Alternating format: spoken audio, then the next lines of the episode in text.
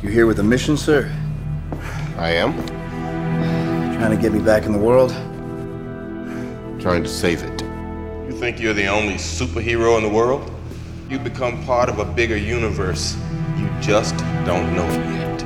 I'm here to talk to you about the Avenger Initiative. This is Now Playing's Avengers retrospective series. The Avengers. That's what we call ourselves. Earth's mightiest heroes type thing.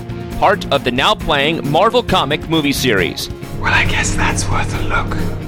Hosted by Arnie. You wonder what I see in your future? Possibility. Jacob. There's a strength to him. But is he ready? And Stuart. Why are you showing this to me? What are you prepared to do? At NowPlayingPodcast.com, we will be reviewing all the Marvel Cinematic Universe movies featuring the superheroes Iron Man. I'm just not the, the hero type, clearly. The Incredible Hulk. He was a freak accident. The goal is to do it better. Thor. You're big. Fought bigger. Captain America. How many of you are ready to help me sock old Adolf on the job? Ant-Man. The ultimate secret weapon. Guardians of the Galaxy. What a bunch of a-holes. Doctor Strange. The Avengers protect the world from physical dangers. We safeguard it against more mystical threats. And the Avengers.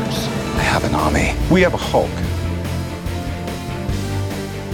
Let me emphasize that what I'm about to share with you is tremendously sensitive both to me personally and the Army. This podcast will contain detailed plot spoilers and mild language. I'm glad you asked that because I wanted to take this time to explain my evil plan. Listener discretion is advised. I've always been more curious than cautious. So, are we going to do this? Gentlemen, you're up.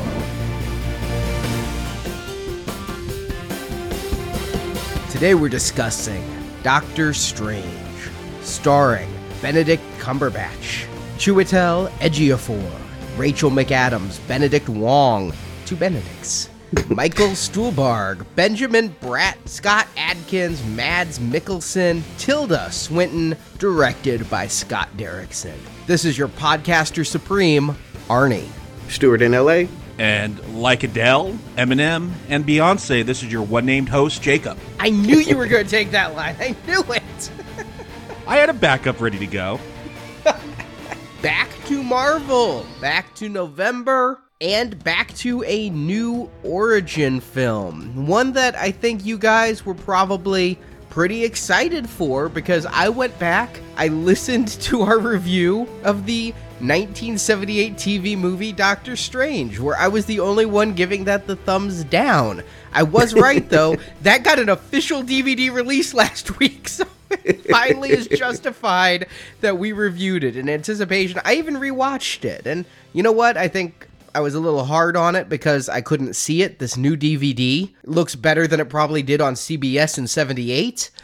but yeah, you guys, I mean, horror director, Doctor Strange, The Occult, were you excited? Well, I'll say this. I don't know if I was excited. None of the trailers got me excited. They made it look like Inception with capes, frankly. But I'll say this for the concept. I'm ready for something different. I, have said, you know, with Civil War, everyone gushed about that. I'm like, yeah, it's fine, but I kind of want to see something different with my superhero. So yeah, to get some magic, get something mystical, go to other dimensions. I was ready for that. Any part 14, I think you know what you're in for. So what is the novelty that they're bringing? I haven't particularly been warm to the newer characters they've introduced. Ant-Man sounded dumb. The Guardians trailers confounded me. I wasn't understanding the world they were building. But yeah, having that TV movie as a reference and really grooving on how strange, for lack of a better word, it was, yeah, I thought this had the potential to really be one that went in an entirely new, more Stuart direction. I was thinking. Avengers 5, where it is Ant Man, Doctor Strange, and Rocket Raccoon, is going to be a very different kind of Avengers film, but and keep in mind, I'm just talking about anticipation. You're asking me, was I excited? I think Ant Man sounds dumb. I think many people thought it sounded dumb, but they were maybe won over. Certainly, Guardians, I think people were won over. But yeah, they have gone to characters that look atypical from superheroes of the classic sense. That could be good or bad. I think anything to challenge the formula is probably a good thing at this point. When you're making, cranking them out the way that they are, it's very important the variables that make it feel distinct. So, yeah, let's take the occultist to the Marvel Universe. How's that fit into the Infinity War? I mean, one thing I feel like I'm losing track of is like there was supposed to be a guy showing up looking for his jewelry. Well, they're intentionally downplaying that. That is coming. That is what is going to be the next Avengers film. And in fact, we are introduced to another of those jewels. We've now seen five of the six Infinity Stones. I was shocked. Oh, there's another one? Yes, there's one more that we saw briefly in Guardians in that flashback with the collector, but it has never been seen on screen. I'm expecting we'll see the final jewel in Thor. Okay. Huh. But yeah, this is how it fits in. And really, if Guardians took this Marvel Cinematic Universe, which has been pretty much sci fi, you know, super soldier serums and things. And they even tried to make Thor sci fi instead of magic and Guardians. This is interjecting an entire new element. Now we're just like, screw it. There's going to be magic. Yeah, to look at the TV movie is to see something that really channeled Dario Argento and The Exorcist. Now that Disney owns Marvel, are they really comfortable with someone that utilizes black magic. I think I theorized that the temptation would be to make Harry Potter, and I'm not sure that wasn't a model when they approached this. Scott Derrickson said he intentionally was trying to not do Harry Potter. He was trying to not make it magic wands and somebody throws a spell at the other person, the other person's magic deflects it, so they throw a harder spell. He wanted to do something very new and depict magic in a way it hadn't been done before. I did notice the entire Doctor Strange logo, that window of the Sanctum Sanctorum and everything. It was far more pentagrammy on the CBS series. Here, it kind of looks like a basketball. And so I looked it up. It has evolved over time. I did rewatch the 2007 animated Doctor Strange movie. It was different there too. Yeah, I thought it looked like the modern version of it. Is there some grand conspiracy to hide the occult origins by Disney? Uh, maybe a little, but I thought it was true to what you'd see in a comic today. And you mentioned Scott Derrickson. Yeah, new directors, new creative juices flowing into that. I always think that's interesting too. Who are they going to bring? Who are they going to cast? Arnie, you and I stepped away to do an extra couple shows with Justin on Sinister, who which is probably the calling card that got this director this gig. It's what sent the message to me that Disney was considering going a horror vibe for this one. And he fought for this gig. There were a lot of directors in the running. He told some stories about how he spent an obscene amount of his own money writing a scene, storyboarding it, and then actually having an effects guy do previs so that when he went in to meet with Marvel, he had like a 10 minute scene in a pre animatic. It's the astral fight in the surgical room that we see in this movie. Marvel saw that scene and is like, this is our movie, bought the scene from Scott Derrickson, then hired him to direct the movie. Hmm. But there was a lot of question who would be the director. He did win out. There was a lot of question who would be Doctor Strange. And yeah. they really wanted Joaquin Phoenix. Joaquin Phoenix, wow. I heard Johnny Depp. Ooh, I'm glad it's not Johnny Depp. Johnny Depp was on the short list. There were a lot of people on the short list, but the person who they offered a contract to was Joaquin, and he's mm. like, you know, their schedule just they want too many restrictions. It's not something I'm going to enjoy doing. Joaquin said no. He, he, he couldn't do some weird appearance on late night shows with a beard, dressed up as Doctor Strange, saying he really is magic. It's a good bit of casting if he was willing to, yes, do what Johnny Depp did when he signed on to Pirates and say, okay, I'm not going to be the weirdo in the indie movies anymore. I'm going to commit to a commercial project. They also almost did Jared Leto. I think he was swimming around a lot of superhero circles till he finally became the Joker. Yeah, once you become on the, you know, you win an Oscar, they're coming at you from all sides. Do you want to do DC? Do you want to do Marvel, Fox project? But yeah, you're they're going to try to size you up for a cape in some way or fashion. Look at who they got here though. I mean, Tilda Swinton, Rachel McAdams, and what they both said is they'd wanted to do a Marvel movie. They love Marvel movies. They think that they're really inventive and. Did they say that before they signed the contract or after? I, I feel like if Swinton gets the chance to be androgynous and bald and kind of look like a man, she's up for the role. Yeah. Well, what Tilda Swinton said was also a little bit more specific. McAdams was like, "Oh, I've always loved these Marvel films." So was Swinton, but Swinton also said what Marvel is doing is getting people to walk away from their computer screens and their home screens and getting people into IMAX, getting people into theaters, and she loves that. And she said she'd always wished she could be in a Marvel movie but never thought they'd have a role for her. And when they called with this one, she jumped at the chance. And I honestly believe that. I don't believe this is post-movie appeasism. I think that these movies. I mean, look who they got. They got Robert Redford for Winter Soldier. They're bringing in real actors to some of these parts. And because of that, people really want to work with them versus them just writing big paychecks to get somebody to slum it for a movie. Yeah, Marvel has demonstrated they have quality control. And if you sign on to Marvel, I, it doesn't get too bad. And yeah, all these people are Oscar nominated. Almost the entire cast here is someone that was up for a statue including the one that they did get, Benedict Cumberbatch. Who's an actor? I mean, we talked about him in Desolation of Smaug, and we talked about him in Star Trek Into Darkness, and best known, I think, still for Sherlock. Yeah, I feel I always have to convince people that he's great because I love Sherlock, and that's the one to see. But I haven't been taken by his forays into Hollywood filmmaking, including his Oscar nominated turn in Imitation Game. I thought that movie was kind of dry. I guess he was good in it, but I just wasn't a particularly exciting performance. And I keep waiting to be excited. I know he has that potential to be leading man material, but yeah, I just feel like the projects haven't helped him so far. Yeah, when they announced that he was going to be strange, I was like, oh, okay, that seems kind of like an obvious choice. Yeah, he's not someone that excites me. I haven't watched that Sherlock, so maybe he's really good in that, but he seems to be loved by Hollywood, but I haven't seen what they're seeing in him. And Marjorie just is convinced he looks like a potato. She keeps sending me memes. He's got weird eyes. yeah, he's very unusual looking, and and some women think he looks handsome, and I think there's a cartoon character that he's been compared to as well. Yeah, I find if you're going with a strange individual, yeah, this is someone that crosses that line, that can look leading man or can look just otherworldly. But how in the world did they get Benjamin Bratt? I mean, Catwoman's Benjamin Bratt. uh, yeah, apparently that it broke his back to cross the line from DC to Marvel. He's not Oscar nominated, but most of the other people are. Chiwetel Ejiofor. I think I said that right. Yeah, 12 Years a Slave. Ejiofor. Oh. Hmm. There's a Vanity Fair video on YouTube. He's really okay with you mispronouncing his name. oh, good, because we'll be doing it a lot.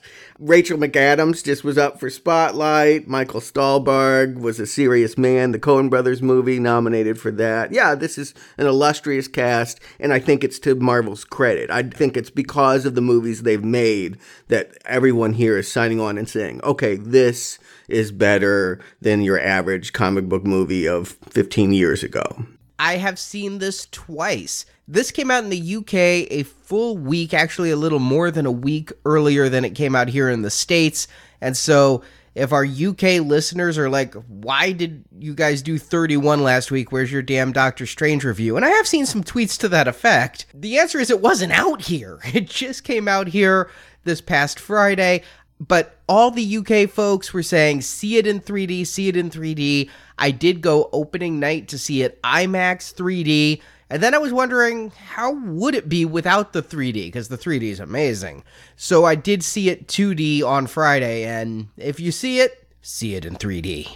Yeah, I saw it in 2D, but it did seem like, oh, if they could pull this 3D off, it probably looks pretty great. It sounds like that's what you're saying. Some of the scenes just didn't even play right in 2D, whereas in 3D, it's astounding. Yeah, I went to the Chinese theater here in Hollywood where they have the kind of IMAX that it was specially formatted, apparently, that the screen actually changes dimensions to accommodate the special effects of the moment. So I noticed that a little. I mean, there's a lot. Once you, I found myself, it was kind of hard. I take a lot of notes during a movie, but it was kind of even hard to describe what I was seeing when we would go into mirror dimensions. I'm just like, all right, I'm setting down my pen and just watching this and not trying to dictate what I'm Looking at. But yes, certainly a spectacle movie, and I do think the large screen format helps emphasize the epic quality. Over an hour of footage here was specially done for IMAX. You know, we've seen movies like The Dark Knight where they do 15 minutes or something. This is the first one I know of where over half the movie was made specifically for IMAX. And Kevin Feige actually talked about having to change the effects because they focused so much on the 3D that they looked horrible in 2D, so they had to adjust them some.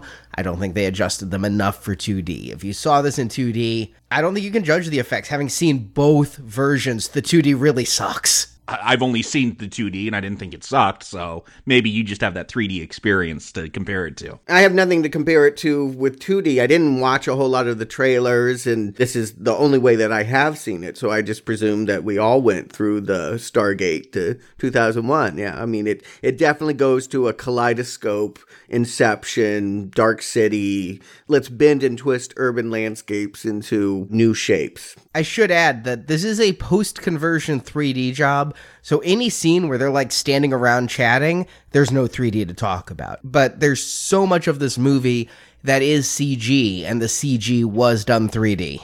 Why shoot in 3D when most of this is CGI? it's all being done on computers. I actually felt like the most important shot was a not special effects shot though in 3D. That I bet I know what you're talking about because there was one shot that I'm like, yeah. damn. Yeah, there's something that I think sends a message home. Doctor Strange had a long trek to the big screen. They've been trying since 1989. A company had the rights, but Warner Brothers was going to distribute, and Warner Brothers, you know, DC, they were in a merchandising disagreement with Marvel, so they squashed it. The rights ended up at Charles Band around that time. Mm-hmm. This is the Puppet Master, by the way, Doll Man. Uh, you're in really low budget territory. Well, Reanimator as well, movie we're doing on our donation series coming up, and okay, but most Charles Band movies are not Reanimator. I just want to emphasize that for people. No, they're this more is... Ginger Dead Man. Yes, because after we reviewed that 1978 Doctor Strange film, the Marvel fans were kind of stomping their magic wands. You're not done. You haven't reviewed the other Doctor Strange film, Doctor Mordrid. What? apparently Charles Band had the rights to Doctor Strange. He lost the rights to it to Marvel, and he decided, oh, we're going to do the script anyway, and we're going to cast Jeffrey Combs as the Doctor, and a stuntman as the evil wizard. So how was it? Phew, Jesus, I, I saw somebody give it a ten star review on iTunes. I'm like, you have low expectations, sir. it was really cheap, really dull. If it was a 1982 movie, I could forgive it its bad effects. 1992, well, Jeffrey Combs was good in it, I guess, but not recommend. But I don't think it counts. They did try a lot of things, though. Wes Craven was going to direct this film in 94 or 95. Oh, Jesus. Oh, thank goodness that didn't happen. Yeah, Swamp Thing should totally disbar him from any superhero project. David S. Goyer was writing a script, and then in 2001, this fell to Dimension Films, the genre branch of Miramax. Goyer was going to write and direct. What superhero stuff has Goyer not written besides the current Disney yeah. Marvel stuff? It was finally bought by Paramount in 2005, back when Marvel Studios was kind of amassing all the film rights. And they wanted this to come to screens a lot earlier than it did, but it took a little while, and they pushed it back even further. This was going to be this year's summer movie. They pushed it back because Benedict was busy. Okay. Summer. The same time with Civil War, then. A few months later, think about last year with Avengers and Ant Man. Oh, yeah, that's right. So they pushed it to a November release in order to secure Cumberbatch. So finally, we are here, not on the small screen. And finally, again, I feel vindicated that we even reviewed the TV movie now. it all matters, right? That's their slogan. It all's connected. Well, I guess it is, because over on Agents of S.H.I.E.L.D., they now have Ghost Rider on there. They're kind of delving into the demon world of magic, too. I saw that. I love that because it means they're not thinking about making a movie sequel. well, no, I don't think it's the Johnny Blaze version, is it? No, it's this new version. He doesn't even ride a motorcycle. He drives a car. What? Yeah, hot rod. he works for Uber. I mean, wait, huh? How is that? How can it be Ghost Rider if he's not a flaming skull on a motorcycle? Well, he's a flaming skull in a car. yeah, anything he gets on, if you go by that second film, turns into a flaming vehicle. Oh, okay. Well, I look forward to you telling me how bad it is. Nick Cage can still come back. He can finish the trilogy. Here's the funny thing: is it's actually like the best Agents of S.H.I.E.L.D. has ever been, but they should have just made a Ghost Rider TV series instead of tagging it on to the flagging Agents of S.H.I.E.L.D. show that is getting its worst ratings in four years. Yeah, I must admit, I didn't even realize that was still on. Yeah, perhaps Netflix could do that. They seem to be the successful TV brand for Marvel. Hey, don't you tell me that the ABC Family Channel or whatever they're calling it now Freeform is getting Cloak and Dagger, damn it. Are they really? Yes. Wow. That seems way more appropriate for Netflix, thinking of that a costume. Oh, they'll tone it down like Scarlet Witch. Well, maybe those series aren't doing well, but I think anticipation for this one was big. They're predicting it to be the third biggest first movie ever. As far as solo heroes, first installments, second only to Iron Man is the projection. Overall, third only to Iron Man and Guardians for the first outing for a Marvel hero. Yeah. Really? Uh, that that kind of surprises me because I showed up right before the movie started and walked in. They're like, "No, you got to go wait in line outside." I'm like, "No, I'll just wait till you let me in." And like people finally came in from outside and they're like, "Why did we wait outside? There's no one in here." So I'm surprised that wow, it's projecting that high. I wouldn't have guessed it from my theater. Yeah, Chinese theater gets an audience, but this was a bigger audience than the one I saw Ghostbusters for uh, a few months back. Yeah, it was packed. I actually went to the exact same theater where I was almost alone seeing Ghostbusters, and it was pretty full. Let's get into it, Arnie. Let's talk about what the plot of Doctor Strange is. We can see how well Marvel has adapted it.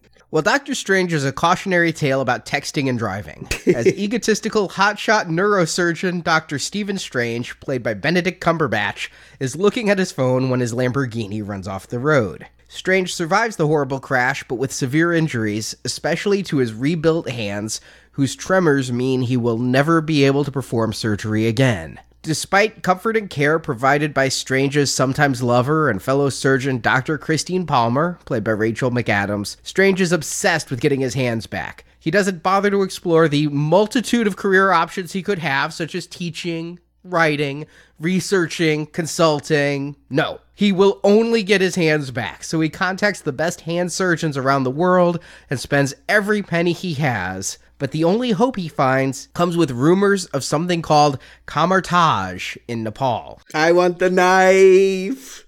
Please. Marjorie did lean over to me in the theater and go, Viva Nepal! Viva Nepal!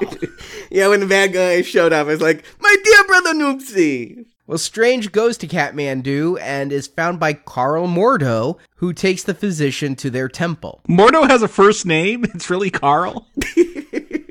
But it's with a K, so it's badass. Oh, okay. I did I did not catch that. Apparently that's the name of the comic book character too. He but this one's not a baron as far as we know. Yeah, he's not Transylvanian in this film. Kamar-Taj is in fact a place where sorcerers study magic, tapping into other dimensions to wield magical weapons and abilities. The group is led by the Ancient One, an ageless bald guru played by Tilda Swinton. With the hopes of using magic to fix his hands, Strange studies tirelessly. He learns to open portals and to create rope hand weapons and even to turn back time. So he will find a way to take back the words that hurt you and you'll stay. okay, share. but the studies are broken up by Kaecilius, the hard to pronounce former student of the Ancient Ones, played by Mads Mikkelsen. Accent on the silly. Kaecilius has turned to the dark side, or the dark dimension, a void ruled by an entity called Dormammu. Which I was corrected is not Dormammu, it's Dormammu. Kaecilius plans to destroy the three Sanctum Santorums, buildings in Hong Kong, London, and New York that provide protection to Earth from magical attacks. Sally sells seashells by the seashore. I mean, these are some real tongue twisters you're spitting out here, Arnie. Thank God for six years of Marvelicious Toys where I have learned to wrap my tongue around these words. All right, tell me more about Dormammu, whatever. Dormammu. Strange finds himself in New Sanctum under attack by Kaecilius and his disciples. With the help of a sentient cape of levitation, Strange fights off the attack, joined by Mordo and the Ancient One. But the Ancient One is killed, and Kaecilius goes to the Hong Kong Sanctum Sanctorum, and with that one destroyed, a portal to the Dark Dimension opens, and Dormammu begins to destroy Earth. Strange turns back time to before the destruction, but Kaecilius is too powerful to stop, so Doctor Strange flies into the Dark Dimension where he directly confronts Dormammu. The godlike creature kills Strange, but having cast his time spell, Strange returns. This happens again and again until Dormammu realizes he's trapped in an eternity of killing Strange unless he agrees to the Doctor's demands, which are to take Kaecilius and his followers away from Earth, and Dormammu is to never return. Dormammu agrees, and Strange returns to Earth, but Mordo is disgusted by Strange's methods and leaves the Order, instead becoming a rogue sorcerer killer to try to eliminate the use of magic on Earth. And Strange, meanwhile, is now master of the New York Sanctum Sanctorum, where he confers with Thor about beings from other realms on Earth as credits roll. Well, after the credits rolled. True, mid credits scene. But there's a lot to talk about here. Before we get into it, though, I was blown away. New Marvel logo. Yeah, mm-hmm. I noticed that, and it seemed to be me making a statement. We're not comics anymore because most of that footage, that scroll, is now movie footage. Yeah, and that's kind of risky because, I mean, yeah, they have these people under contract, but at some point, new people will play this and I guess they'll get a new logo then. But I'm just like, how many more films do you have Chris Evans for? To, to put that footage in there, I don't know. It felt like they may change this real quick in a couple years when he's out of contract and moving on. It should just be full of all the Stan Lee cameos. that will never change. Yeah, he'll still be doing them too. They've already filmed several of them. The one here was actually directed by James Gunn because while he was filming his Guardians 2 cameo, they decided to film a lot of Stan Lee cameos because he it, traveling is apparently getting hard on him. He is in his 90s and he is reducing his public appearances. So, yeah, they could have done that, but they started with like comic book characters like the old one and then they moved to like key character art like we see in the posters. There's even pages of scripts in there that I've noticed. And then, yeah, we get actual footage from the movies. They have a right to brag. I mean, this is, yeah, 14 films now and only eight years, but it does feel like they've been here forever. They're an institution. But we get past the logo and we just begin with a bunch of rogue Jedi breaking into a library. This is so Star Wars. I keep going to Golden Child, but I mean, yeah, I guess Star Wars. Justin on Marvelicious Toys pointed out to me that the action figure of Karl Mordo looked like he could have just been a Jedi librarian, and now I can't unsee. Like, if you ever played the Old Republic video game, every outfit in here could have been from that game.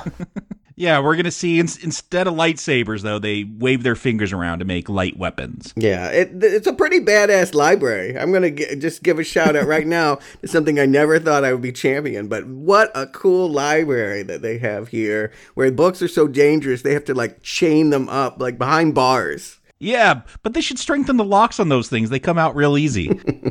No knowledge is forbidden there, only certain practices. So I don't know why they bother having chains, because, yeah, you just slip it right on out. Yeah, that felt like a lot of double speak. And we're going to see that here. We're going to think that certain characters that are sages and gurus are yeah, maybe more mixed up and complicated than we thought. But yeah, oh, read whatever you want. Yeah, that is under lock and key. And we're going to just have to break in here with our gang, behead the librarian in order to get the page that we need. Why just take the page though? Why not just take the whole book? I wish they would have had some reason, like there was some spell on the book it couldn't be removed, because that's going to become a big point. Like Strange is going to read the whole book and get the upper hand because of that. And I just hate seeing a page torn out of a book. It just, ugh, it's just like it was felt like violence to me. I mean, more than the beheading. I'm like, oh, that's painful. But you know, this has got to be a bad spell because there's a the universal symbol for biohazard is on it or something. I mean, it, it definitely it's red, it's glowing. I mean, they're t- I don't know exactly what's going on, and I had that complication throughout the movie as uh, people spit out mystical gobbledygook. But yeah, basically, I get the sense that whatever's on that page is going to summon or bring about something bad. End of the earth, right? Isn't it always end of the earth? Yeah, exactly. Some big old thing will come down and and there we have it. So we have Tilda Swinton, of course, to be the martial arts master to stop it all. She does seem like a very cool librarian the Celtic martial arts master, as they call out later. And I know this was controversial because the ancient one is Asian.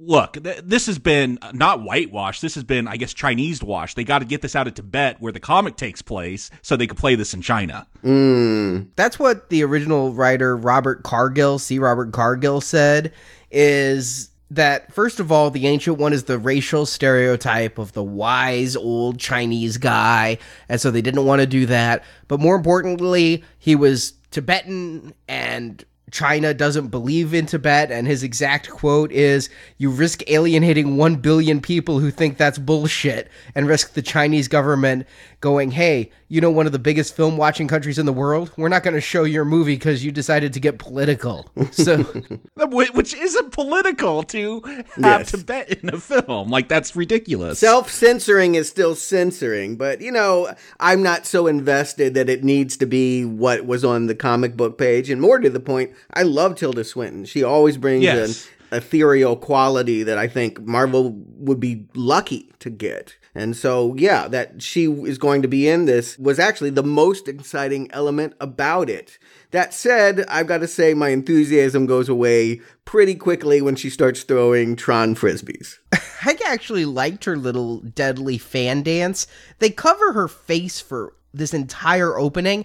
I'm like, why? You showed us in the trailer that it's Tilda Swinton. Why are you just Because it's keep... not Tilda Swinton, it's her stunt double. yes. No, she did a lot of that herself. And I never thought I'd see Tilda Swinton do a martial arts movie, but later on she'll be doing these exact same moves sans hoodie. This was like a tell right away that I was going to have problems. That this was not the Doctor Strange movie that I wanted. The, any idea that this was going to be blackness, fear inducing. You wanted hell and rubber penis demons. Yeah, where's the big penis? Where is the I hear good things about Benedict Cumberbatch. I don't know, but Yeah, maybe in a deleted scene, but here I just like she got the last dragon glow or something and it just that wasn't what I wanted.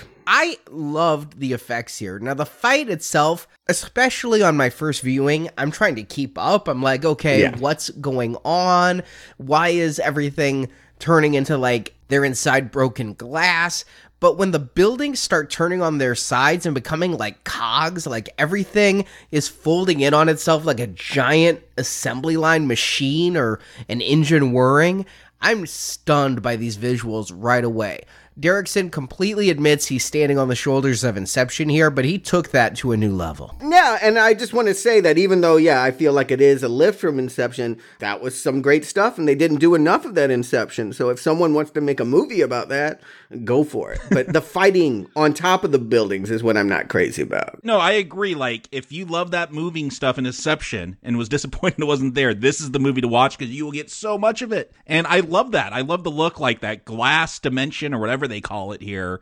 You know, they're not going to explain it at first, but they are not interacting with humans. Like, there's humans and cars all around them, but they're in a different dimension where, yeah, I see it as a kaleidoscope where things are just mm-hmm. twisting and turning and taking fractal shapes. And I think it looks great. As far as, yeah, I get confused with a lot of the fights and the movements. I don't think Derrickson, maybe he could do horror. I don't think he could do martial arts. Like, I, I know I'm always picky with how the choreography goes, and I really want to see it. I feel there's a lot of short edits here, and you don't really get a sense of the fight going on. People are falling around, stuff is moving, but it looks great. I don't really get what the humans are doing. I agree with that, Stuart. It does feel like a Harry Potter movie or a yeah Gerard Butler bullshit movie. It's just too removed. Like I want fighting to be physical, and this just feels like goofiness. I don't think it should be physical in a. I, again, this we keep saying martial arts, but these are really sorcerers. They're magicians. So yeah. I have never seen a Harry Potter film. I can't get through them. I got through this film no problems. Okay. That they're making little Tron discs come out of their hands and weird weapons. I'm fine with that. I've seen half the Harry Potter films,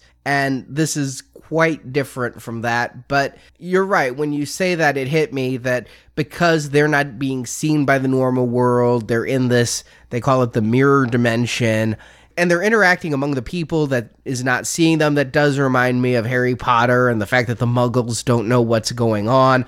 That said, I do find it funny when the battle's over and Tilda Swinton walks away, leaving four dead bodies on the ground. Those are pretty real. And she just is like, all right, I'm going to take down my hood now because nobody will ever recognize me walking away from the corpses without the hood up. yeah, there is death in this movie, but I do think the mirror dimension gives them the ability to have these big scale fights without the complaints we seem to get in DC movies, killing all the masses of people. We don't have that concern that hordes of people are dying because of these people are fighting. The superheroes are actually inflicting mass death. That isn't happening. They can be very specific about their targets of each other by creating a mirror bubble that allows them to, yeah, dance around on buildings and not actually have the people in the buildings notice. And Tilda Swinton did shave her head for this role. That was her choice. And I had to look it up because there are scars all over her skull. And I'm like, did she have brain surgery? What's going on? No, those are fake scars. She wanted it to show like the Ancient One had seen some hard days. Okay, I noticed that as well, and I was wondering about that. We'll also see that on Mordo. I yeah, it just seems like if you're in this club, you're gonna get a scar. That's almost like an initiation right here, and yeah, I mean, Strange is going to have his face bloodied for most of this film. Yeah, I mean, he's definitely going to get scarred up. We're gonna the first shot we have of Doctor Stephen Strange, heavy on metaphor. He's washing his hands. There's so many hand shots in this movie. I actually start referring it in my notes as the handy cam because they're just they start with him washing his hands later on he's going to be seen washing his scarred hands the movie's going to end with him washing his hands this movie's big on callbacks, and on a second viewing, it really hit me. There's pieces of dialogue that Strange will say early on that are thrown back at him later on. There's a lot of dialogue where, here at the beginning, his girlfriend Christine, Rachel McAdams, is another doctor. She's like, It's always about you. And later on, the Ancient One's going to say, You need to realize it's not about you. Derrickson has structured this film like his mirror universe. Things come back and reflect differently. I thought that was heavy handed to, to use the metaphor. I mean, like, yeah, I feel like this script is really clunky because of the callbacks it's not sophisticated, but I think for the crowd that goes to every Marvel film, like I, when I take my nine year old daughter to these, yeah, it's on a level she could get it. It's on a level younger audiences could get it, and I'm fine with that. I'm, I'm look, this is a PG thirteen Disney film. I'm not expecting scary demons in it as much as I might want that in a Doctor Strange film. I just don't think I'm going to get that from Disney. No, yeah, I, I'm just wanting to point out the fact that I think that these themes are heavy, that they want everyone to get the fact that this character is a jerk that has to learn that his narcissism is getting in the way of him doing good. And that while he might think that he saves lives and all of that, it's very obvious from these early scenes, this may be the most unlikable introduction to any Marvel character. I mean, these toxic. I like that Marvel has a lot of jerks as superheroes, but they're different kinds of jerks. Like, I-, I was afraid that they would just go the Tony Stark route, who's a lovable jerk. Like, mm-hmm. you, you want to sleep with Tony; he's so ad- adorable. But Stephen Strange, yes, he's he's very cold. You like Christine, his one-time girlfriend, has made the strange rule to never sleep with a colleague because of him. Like he is almost toxic. He he is such a jerk in this and so unrelatable as a doctor. I'm going to disagree with you guys because when we're introduced to him, he's doing surgery. He's gloating that he knows the most information about Chuck Mangione. That's nothing to gloat about. well, no, he, he's playing Name That Tune while doing surgery.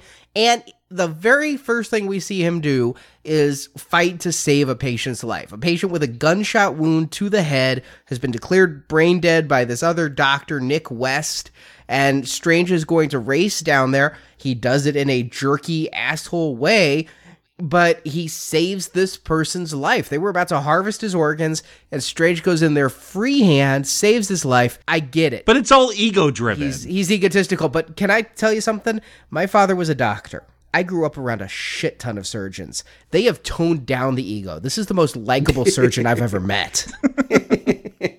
I've worked for a short period of time in a hospital as well, and I agree that it's it comes with the territory. That if you believe that you save lives, you develop a god complex. And I'm not even saying it's inappropriate. I think it's kind of bold though that this is the first time we're meeting the character. Yeah, they start with the music trivia thing because that gets us to laugh, but pretty quickly we're finding that we, I I don't like this guy. I don't know how you guys feel, but I'm pretty even before his injury, I'm like this guy is yuck. No, I don't like him, and, and that's what I'm saying. It's different than Tony Stark, who was a egotistical jerk. But I always liked Tony Stark. I don't like Strange. Yeah, he was complicated. This is not complicated. I don't like him. Yeah, the fact that he's got like a, a, plethora of watches to choose from as he's going out uh, out on the town, and he's got his. I, I almost like, dude, the way you drive, you, I'm surprised you didn't crash much earlier. Well, going in, I knew this was going to be a Tony Stark type of performance, right?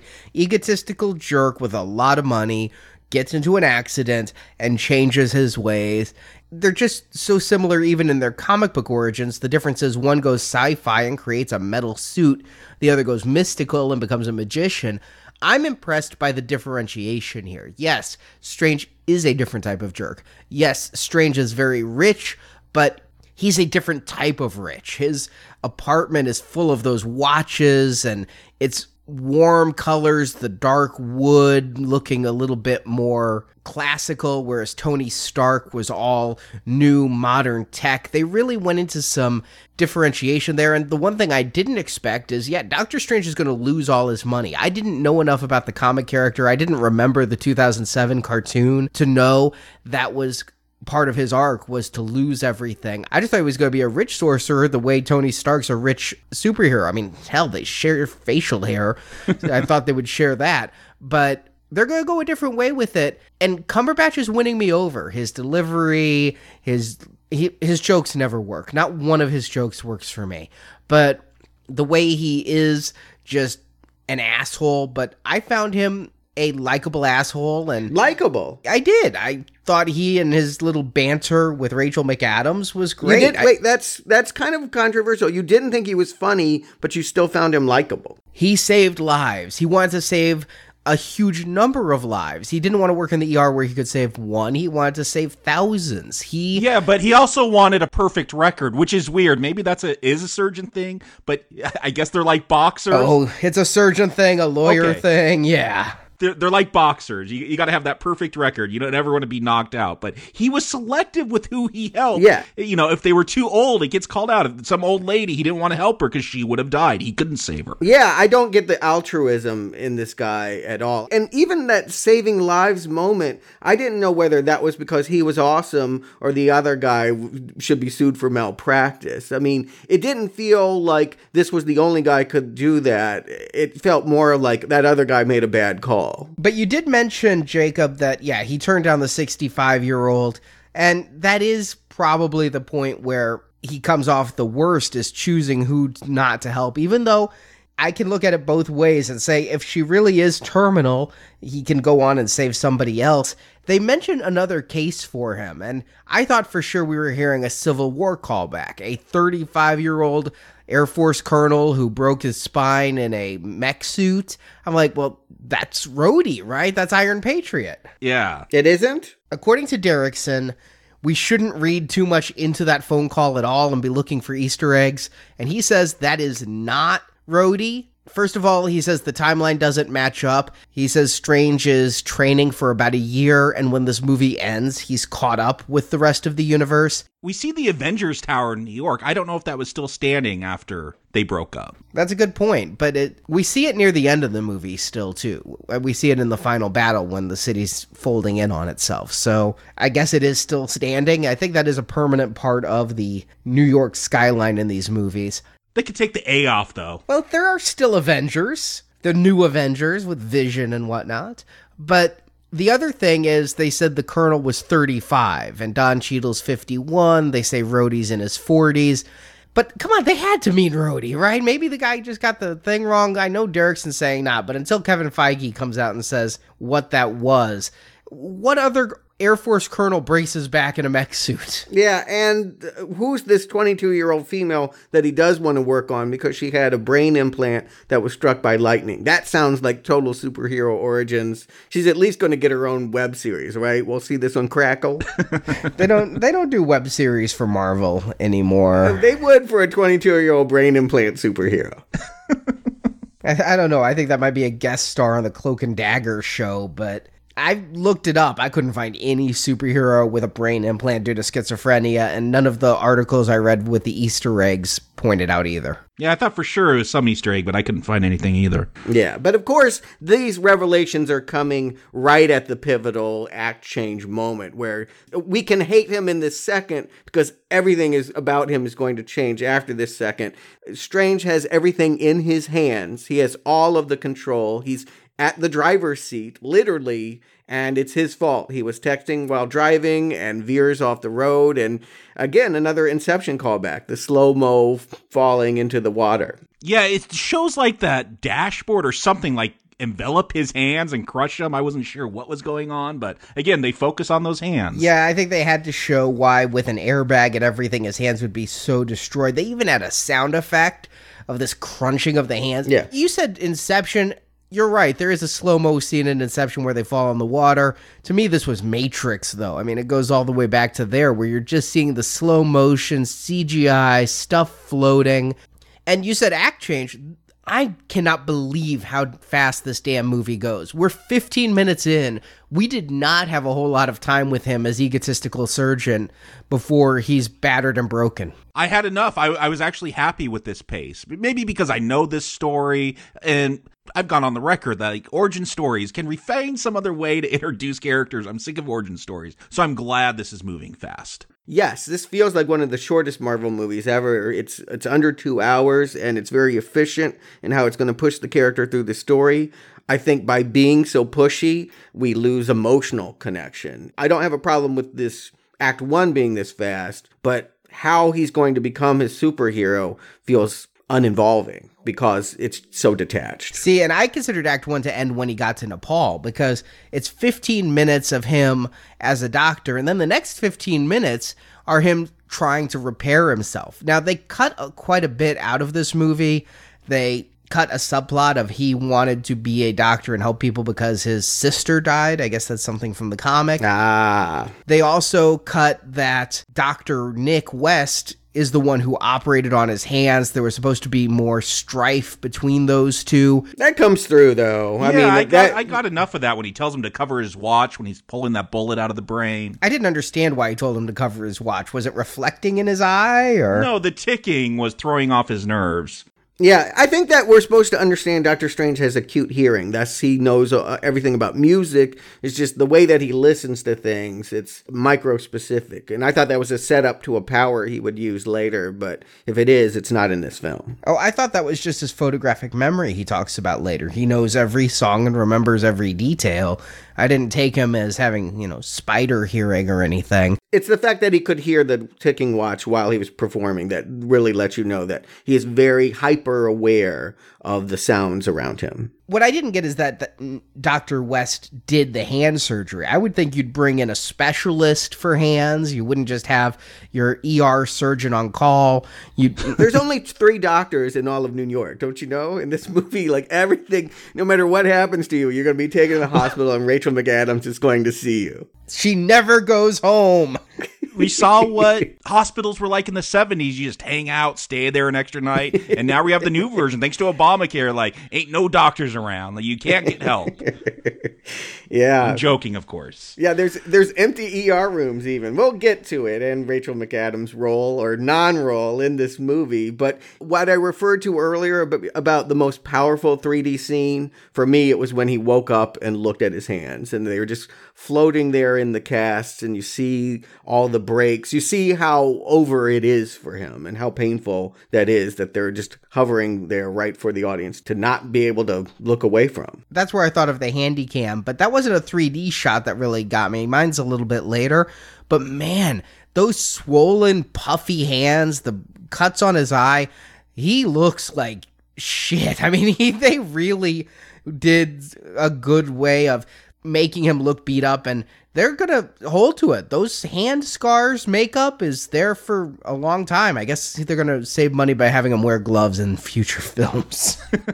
yeah, even in 2D, that hand shot when he first looks at him and they're so bloated and those scars and those pins. Yeah, they call out that West did do the surgery and he blames him, of course. But it's hard to look at. It looks like there's been some malpractice there because it's so horrific looking. But I mean, I guess that's how it would be if you ripped up all your nerves and broke all your bones. 11 stainless steel pins on the table for 11 hours, torn ligaments. Oh my God, that is really horrible. Here's the problem we never see Dr. West doing something good.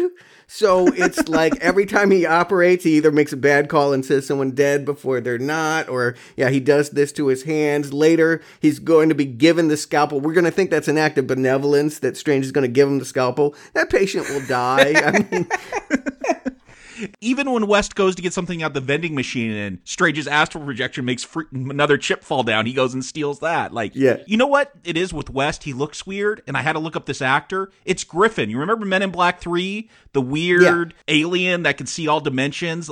This is him. He had a big moment in the Coen Brothers movie, A, a Serious Man, as well. He was Oscar nominated for that. That was his breakthrough. But yeah, I thought they CGI'd him to look a little weird in Men in Black 3, but no, I guess, again, everyone just has a weird look in this film. And this character is actually from the comics. There is this guy who yeah. did the hand surgery. No, I have no doubt he's going to turn into a supervillain. no, he actually. All right, he does become a sorcerer. Yeah. Briefly. But yes. Yeah, at this point, they can't fool me again. When Gwyneth Paltrow became a superhero, I'm like, oh, so everyone we meet is actually going to at some point. Hey, even Christine, Rachel McAdams, she, well, at least in the comics, she's the night nurse. She's, she she helps out all the superheroes when they break their ribs or break a bone. What does she have, like hypodermic needles or something? Like she can. No, she's just a nurse. Oh. It's really good. And I picked up the Doctor Strange prequel comics that have a couple other issues, and there's this funny scene of like Arachne and Iron Fist sitting in the waiting room because they got beat up, and you can't go to a regular doctor. They're going to ask questions about your wounds. Night Nurse is just a nurse who's going to help patch up vigilantes. Ah. But what's weird is they have that character already, played by Rosario Dawson on the Netflix series. Yeah, they even have called her Night Nurse in the latest Luke Cage series. But I don't feel like we really get to see a whole lot of Rachel McAdams. She's dismissed early on. She's trying to do the dutiful thing, even though she's not dating Strange anymore. She's trying to encourage him, you know, when he's getting the bad news that no doctor wants to perform any more experimental surgery, that nobody seems to be able to fix his problems. She wants to stay by his side, but Strange and this movie keep saying, no, no, no, no, we're done with you. I'm kind of glad about that because you know how with The Force Awakens there was that big Where's Rey hashtag on Twitter? I just kind of want to start some hashtags to piss off Marvel. Where's Betty? Where's Jane? Where's Pepper? they just keep having these love interests that are so important until the contracts come up and then oh we're going to be done with them off screen so i'm glad that if we never saw christine again i wouldn't feel like a huge part of Strange's life is missing. That said, I can't get a beat on their relationship. Strange says, and I'm inclined to believe him, we were barely even lovers, not friends. And yet she gives him a watch that says, Time will tell you how much I love you. I'm like, well, there's some mixed messages there. I love you, I love you. We're not even friends.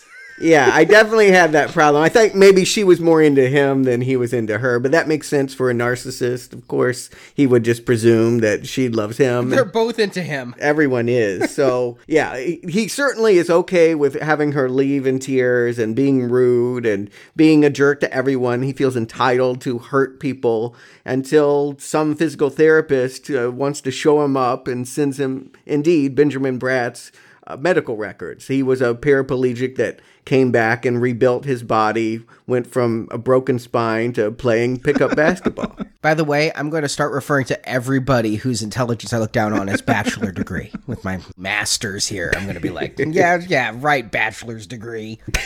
so Benjamin Bratt, he's able to walk again because of magic. I mean, they're going to save that revelation for three quarters of the way through the movie, but as soon as he starts saying he went to Kamar-Taj and learn things and I know what movie I'm watching, I'm like, okay, so he magically healed himself. I didn't realize that was going to be like a big point. Yeah, I thought that was pretty much a given. Yeah, I didn't understand that was a secret. I feel like this movie tells us things several times because they're afraid so much is dialogue heavy. They're concepts that need to be understood only through words that, yeah, we get a lot of repeats. But yeah, I think you understand here if a man that shouldn't have been able to walk again is walking again because he went to this mystical realm with gurus and lamas and all of that, then I think, yeah, okay, well, that will be the magic that Strange has to learn in order to heal his hands. What I find strange, he never does heal his hands. At the very end of this movie, his hands are still shaking. And I gotta give Cumberbatch some credit. The second time I watched this movie, I was staring at the hands. He commits to that little hand tremor. There's a couple times his hands are steady, and I think that's big things, but he doesn't ever truly fix himself. He's never that good. Yeah, how bad is his injury? Because we'll see him have a fight scene early on here in Nepal. He can throw a punch. Seems like he can do a lot, but he can't write his name. He can't do specific things with his fingers, right? He doesn't have the fine motor skills. Okay. The punch hurt him more than it did them because of all the damage to his hands, the pins and things. And I'm trying to figure out how much time has passed. He's undergone multiple surgeries here. I saw somebody online say that the person in the suit could have been back from Iron Man 2, one of the hammer drones, because it feels like years would have passed with Strange blowing through his fortune and undergoing multiple, multiple treatments here. That doesn't happen overnight. Yeah, but it feels like it does because of the cutting of the movie. Yeah, I don't get what the timeline is in this film, how much time passes, how much time he'll spend practicing magic. I will say with the hands though, yeah, they never do heal it seems and that was a little bit of a disappointment as a fan of those original Ditko the artist comics where he just drew the weirdest finger motions and I was really hoping to see some of that cuz that is such a trademark of Doctor Strange just these weird finger poses that he does to conjure up spells but I guess we'll have to wait for the sequel to get that. Well, you got that here in some of the other characters. They brought in someone named J Funk who J Funk is he a DJ? He apparently has a really impressive ability to hand dance and move his fingers in ways you wouldn't think are possible. They brought him in to teach Tilda Swinton and some of the others strange finger motions. I was happy to see Doctor Strange do the devil horns at one point. He doesn't raise them up in the air so it doesn't sell it, but he does. I know. That that's my favorite pose of his. Yeah, I, I thought he was going to shoot some webs, but no, there is some finger motions here. He is going to do quite a few finger motions here. But of course, he has to go learn that his hands are irrelevant under the tutelage of Tilda Swinton, which he just walks around Kathmandu just going, Kamar-Taj, Kamar-Taj. Yeah, I find that funny. Like, it's like if you walked around LA, like asking, uh, you know, where some nightclub is, and it's over in like uh, Hollywood or something. Like, it would take you forever to find it. It's a way to go, but usually not very successful. It's only because he was almost mugged that Mordo is able to pick him out and take him to where he wants to go. Yeah, Mordo happened to hear him say Kamar-Taj and started following him around. And this is the 3D shot that I found impressive is where the two of them are walking to Kamar-Taj and it's very narrow depth of field showing them in the sea of people in Kathmandu and it just had such depth and clarity. That was the one shot that I'm like, damn, that is really good looking. And they really filmed in Kathmandu too. All of the locations. They went to Hong Kong, they went to New York, they went to London, and they went to Kathmandu. So But not Everest. not Everest, but we'll talk about that. None of them could survive Everest. But they really were authentic with their filming locations. None no green screen bullshit. Yeah, and I wouldn't expect that. I mean, they they've done that through many of their movies. And it yeah, as soon as I saw the guy in the Sean John jacket, I'm like, yeah, that's globalization. We're actually at the place. If they were trying to fake it, they would have everyone in costumes. But yeah, this feels real. But this is the point where I really had, uh, you know, I've already made a reference to Golden Child. And of course, that being a childhood favorite, I'm going to think about that if we're in Nepal. But there is a bigger reference, and it's got to be brought up at this point with his scraggly beard coming into this mystical dojo to learn his craft from a character that's going to prove to be somewhat villainous. Batman begins, right? We got to get into the Marvel versus DC, how they approach things here. I got that right out of the trailer is that this was going to be very Batman Begins of especially again a wealthy man leaving it all behind as well. Yeah, he looks like Bale. I mean, a taller version of Bale, but the beard and everything. I mean, it's I don't know if they're doing it intentionally. I know sometimes they do. And in many cases, actually in all previous cases, I feel like Marvel proves that their way of handling things with a lighter tone can be just as effective or better than the way that DC and Christopher Nolan can make things feel somber and serious. You know, Dark Knight is so full of real world anxieties, but Marvel has a way of, yeah, we'll bring in terrorist or whatever in Iron Man, but I'm going to make you laugh. We're going to entertain you. We're going to keep it light. And obviously, Civil War was a better superhero duke out than Batman versus Superman. That approach has worked for them up until this point. And I've got to say, the comparatives are only going to hurt this movie. This is painful in how it's striving to be Batman Begins and not hitting it. I'll agree with you in that I also had to come to the terms that Batman Begins did it better. I'm not to say it's a better movie, but this part of it, it sold me better on his journey. The montage sold me better on his training. I don't get that here. There's just giant leaps. I feel it really comes down to editing more than anything. Yes. Batman Begins made me believe in his transformation. This movie didn't. I don't feel as strongly about it as you do, though. I don't feel this is ruinous the way you seem to imply. Yeah, I never got a Batman Begins vibe. Maybe because yeah, it doesn't compare to what Nolan did. I just I like that take more. I really got a Matrix vibe. I feel like we're getting Neo and Morpheus when Strange finally meets the Ancient One, and we're going to get all this talk about metaphysics and what's going on in this other realm and jumping out of our body. Like, it almost feels like that monologue from the architect at the end of Reloaded when he meets the Ancient One and starts learning about the multiverse. Yeah, when Mordo says, forget everything you know, I'm like, okay, I didn't see Matrix, I didn't see Batman Begins, I'm going to repress all of it. and I just pretend like this is the first time I've ever seen a superhero learn this stuff. Now, the multiverse was an interesting take on this. They're still trying to tie it a little bit to science. They actually had in the script, I don't think it was ever filmed, the sister stuff was filmed, but they were going to open at CERN with real world research being done on alternate dimensions, parallel universes, string theory, and all of that. You know, trying to Neil deGrasse Tyson their way into realism on here. Mm-hmm. Well, don't do that because then Neil deGrasse Tyson will tweet about how you got it all wrong. but you know what? I do feel like that Thor film, that first one, oh, what you call magic and science, it's all the same thing, but they're still just shooting lasers. And that feels like a swords and sandals fantasy film. I never felt like science and magic were melded in that. I do feel like they give a more plausible explanation. Like I'm buying it more here. Still not buying it, but I'm buying it more here that like, oh, we're tapping into all this energy around us from the multiverse and we're pulling it into our realm. Like I, I buy that more than what they try to do in Thor. I'll go so far, except for one thing. I mean, I understand they're trying to take an audience who's watched 13 science fiction movies and get us to accept sorcery.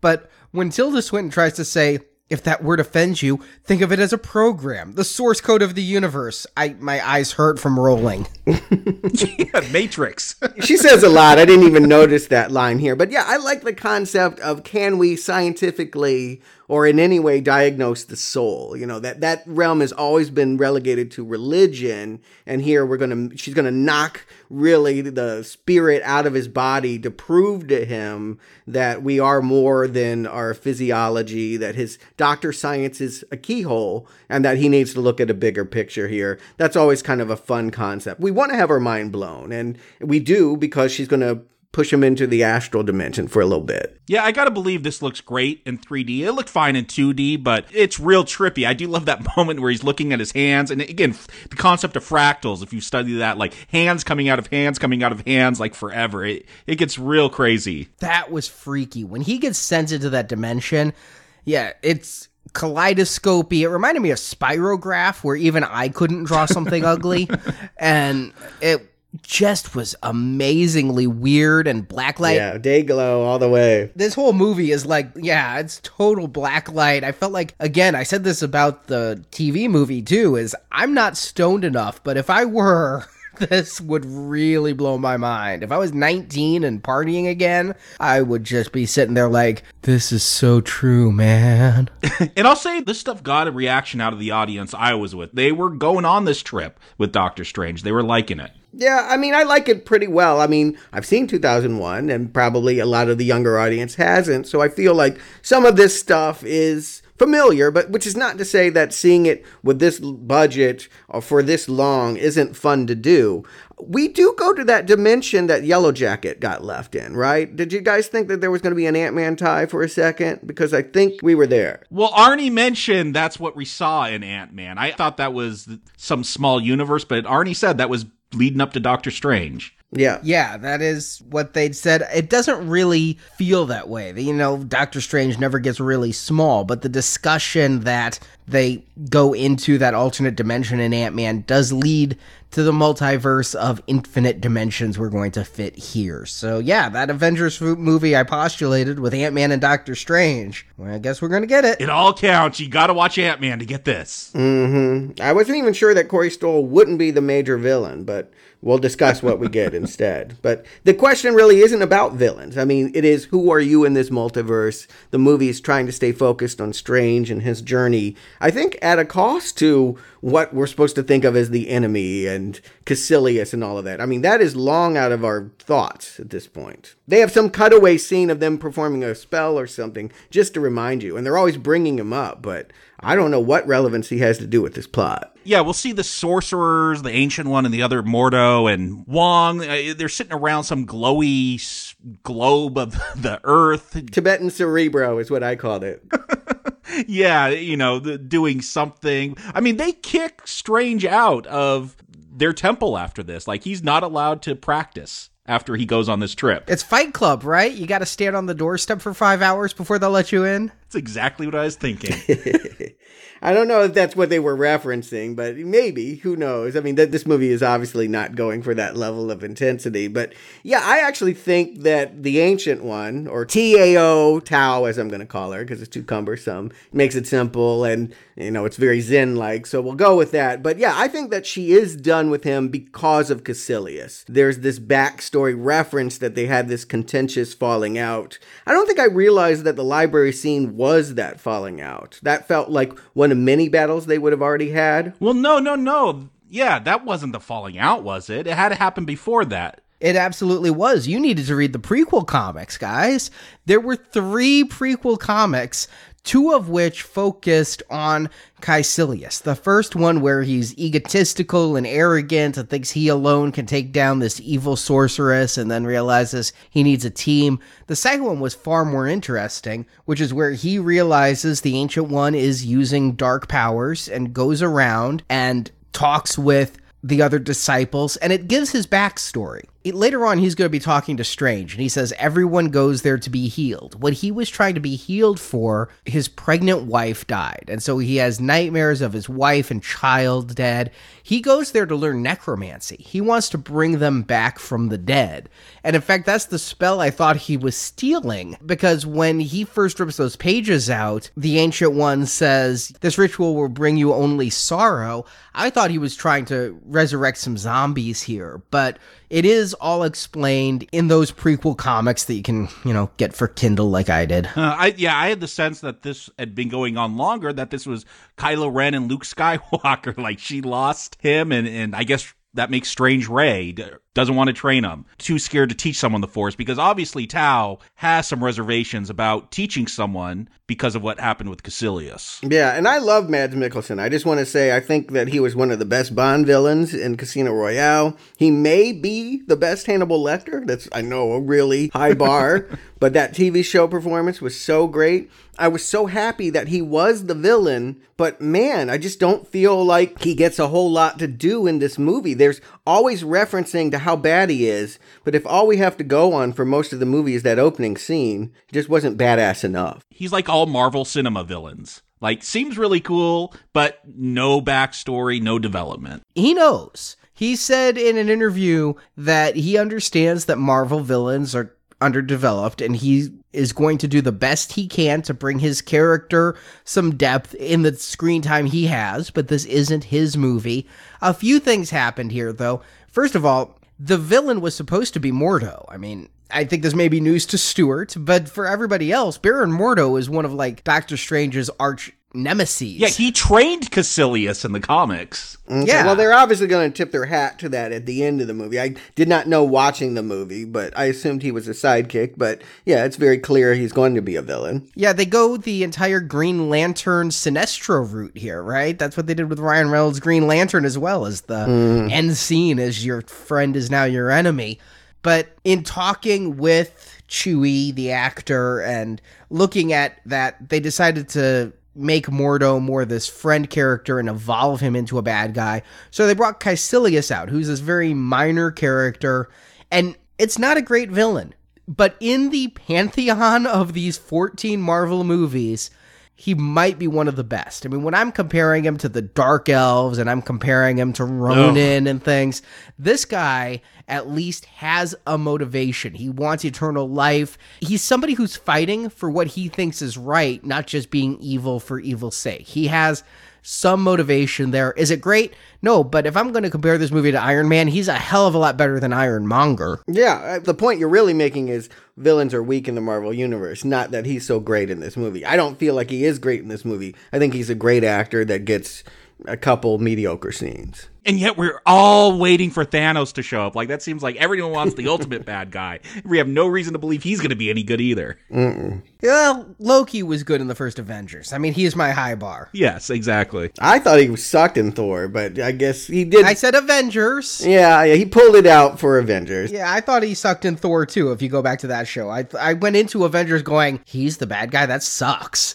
and mm-hmm. he pulled it out. Yeah. But I mean, when comparing him to yeah, Yellow Jacket and Abomination, all of the above. I mean, again, I think yes. that it's only a problem in the sense that it gives our hero nothing to fight about. But I do like the fact that we stay focused on a hero character because I think it's so easy in superhero movies to be more seduced by villainy than heroic. So that Marvel can make a movie about them. That's cool. That said, I feel like these scenes where Strange becomes Strange and gets his outfit and all of that feel rushed, feel uninteresting, feel like the least compelling part of the movie. I'm surprised they just didn't do a montage. I, I was actually surprised they took this long on it because, yeah, we're going to see him. He's going to be doing some martial arts, and then he's going to take an interest in the books, and he's going to use his magic ring to steal books from the library and have that confrontation with Wong. I, I feel like this is where the movie starts getting funny like slapsticky, like yeah. with that interaction with Wong and like, oh, hey, Beyonce, and then Wong is listening to Beyonce on his iPod. Like the tone starts getting weird here. Yeah, Wong, he's our Oddjob character, right? I mean, to go to tropes, he, the way he's kind of stocky, bald, humorless. In the comic, Wong is Strange's like oriental servant that's also kind of a sorcerer. I mean, so at least they made it more progressive here. He was in the TV movie. He was in a different way. Uh, he looked different. He acted different. I've read some of the Doctor Strange comics are really crossovers, and yet Wong seemed to exist only to bring him tea. That's all I've ever seen Wong do is bring him tea or worry the master is missing. I must go get somebody to help find the master.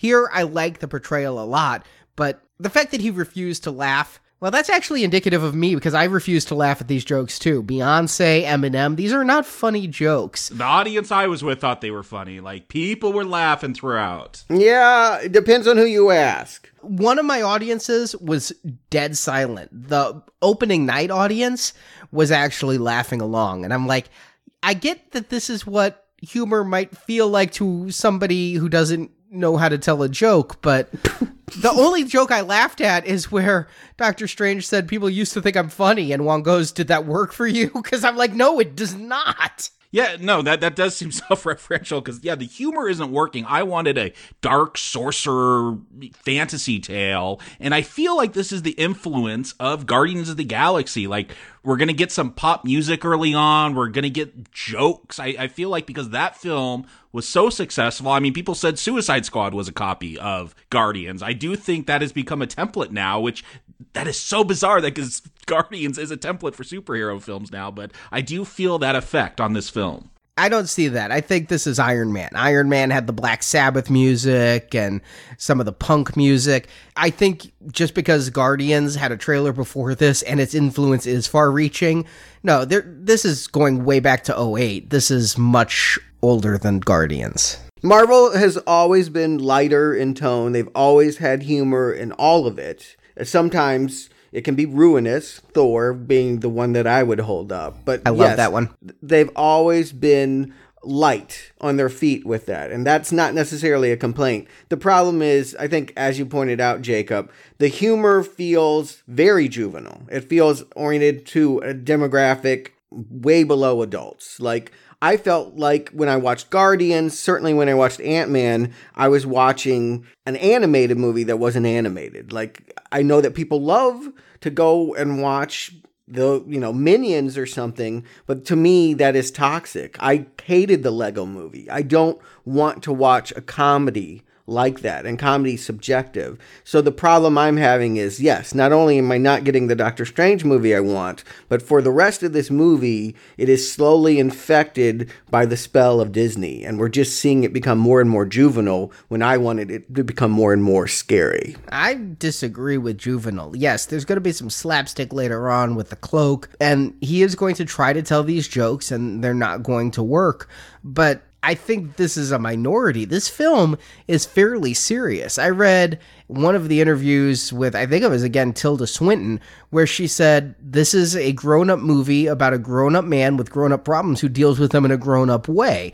What? Maybe for the scene she was in, it was yeah, that. That is not the movie I saw there's definitely a tone shift that I feel once he becomes a sorcerer, which it should go the opposite. It should feel more adult and more scary. I just love how when he's trying to learn his powers, the first weapon he creates, it looks like he's pulling taffy between his hands or silly putty or something. We did see Kaecilius's henchmen. That's, I mean, they made like laser ropes to string up the librarian before they cut up his head. Yeah, but light whips I could take. This little taffy thing, I'm like, that's supposed to look bad, right? But then it turns out to defend him. And of course, his first portal, he can't do the magic. He can't do the magic. It's very Karate Kid. I can't do anything. You just have me sanding your deck, and then learns he has the power when he's taken to the top of Everest, where he is told somebody can survive there 30 minutes, not in pajamas and not without yeah. an oxygen tank. He would be dead like the moment they got up there without oxygen, and she just leaves him there. Uh, okay, I guess he's using some other kind of magic for air.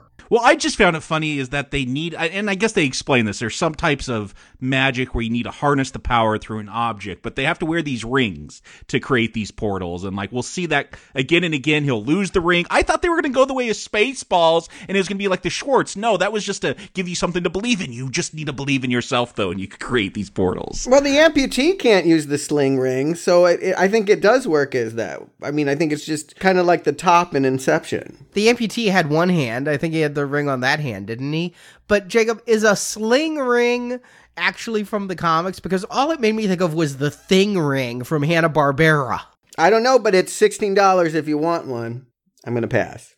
I, I, think they might be illegal. They look like brass knuckles. they did look like brass knuckles that didn't actually fit. I've never seen a sling ring in the few Doctor Strange comics I've read. Him creating portals has never been a big issue. I, I do feel like they simplified things for this. Like you got to give a few magic powers that you're going to see over and over again. You're going to see lots of laser shields, lots of portals, laser whips, and not much other magic, which was kind of a disappointment to me. Derrickson again said he wanted a different kind of magic film. He didn't want people just to stand around throwing spells at each other, pointing wands at each other.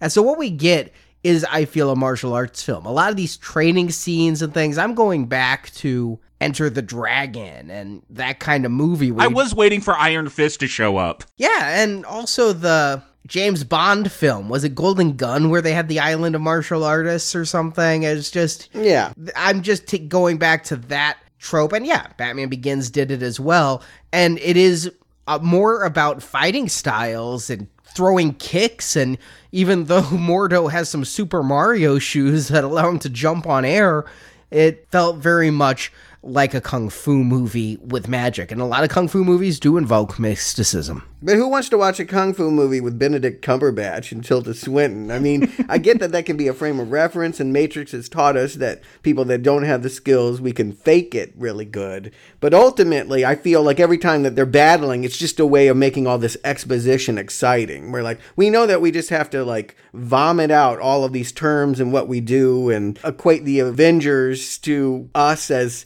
magicians. I mean, they're trying like hell. And in order to keep that interesting, we see, yeah, a lot of martial arts training battles. Uh, it, a battle is exciting when you want to see somebody win. Just seeing fists being thrown, and this just feels stagnant. Yeah, I, am kind of enjoying this training stuff because I do like martial arts film, but I do agree, Stuart. Like, I don't know what direction this movie is going in at this point. There's lots of reading books, lots of martial arts training. Where the hell is Kaecilius? Like, where is this plot? The first time I watched this, I was really intrigued because I wanted to see where things were going and the spells Strange kept casting on his own. When he starts playing with time with the apple, I didn't even know that was time travel. I just thought he was messing with an apple. I didn't think he was taking the apple through time. But when he's doing all of this and being introduced to the mirror dimension where he can practice spells safely, I'm really into it on my second viewing, it was a little bit less interesting because now I knew it. You know, it, when you're trying to just espouse things, you can only sit through the same lecture once. And then the fighting is where I had to draw my enjoyment. But I still like the one joke that works for me is when he's doing the portal with the hands coming through to steal Wong's books. Yeah, it is a little slapsticky for me. But yeah, once he takes the Ancient One's book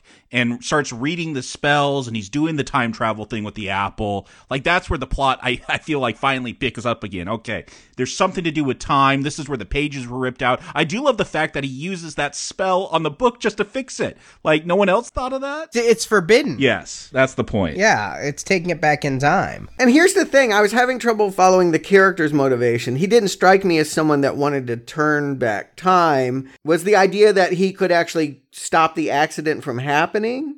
I didn't understand that that was a thing he wanted to do. I don't think that's what he was trying to do at all. I think he was just exploring knowledge and forbidden knowledge. He's arrogant. He's like, well, I can do this. And so he's just learning spells randomly. He didn't go to that particular spell because he wanted to turn back time on his hand. But they work so heavily in here, the watch and time, and like that, that's his issue that he wants to turn back time and that he'll have to make the choice to be a magician or a doctor. I just it, that's a different metaphor. What they're trying to go with there is where he started at the beginning when he's yelling at the ancient one, there is no soul. We're all just insignificant specks and moment of time in the cosmic universe. This is saying that time matters.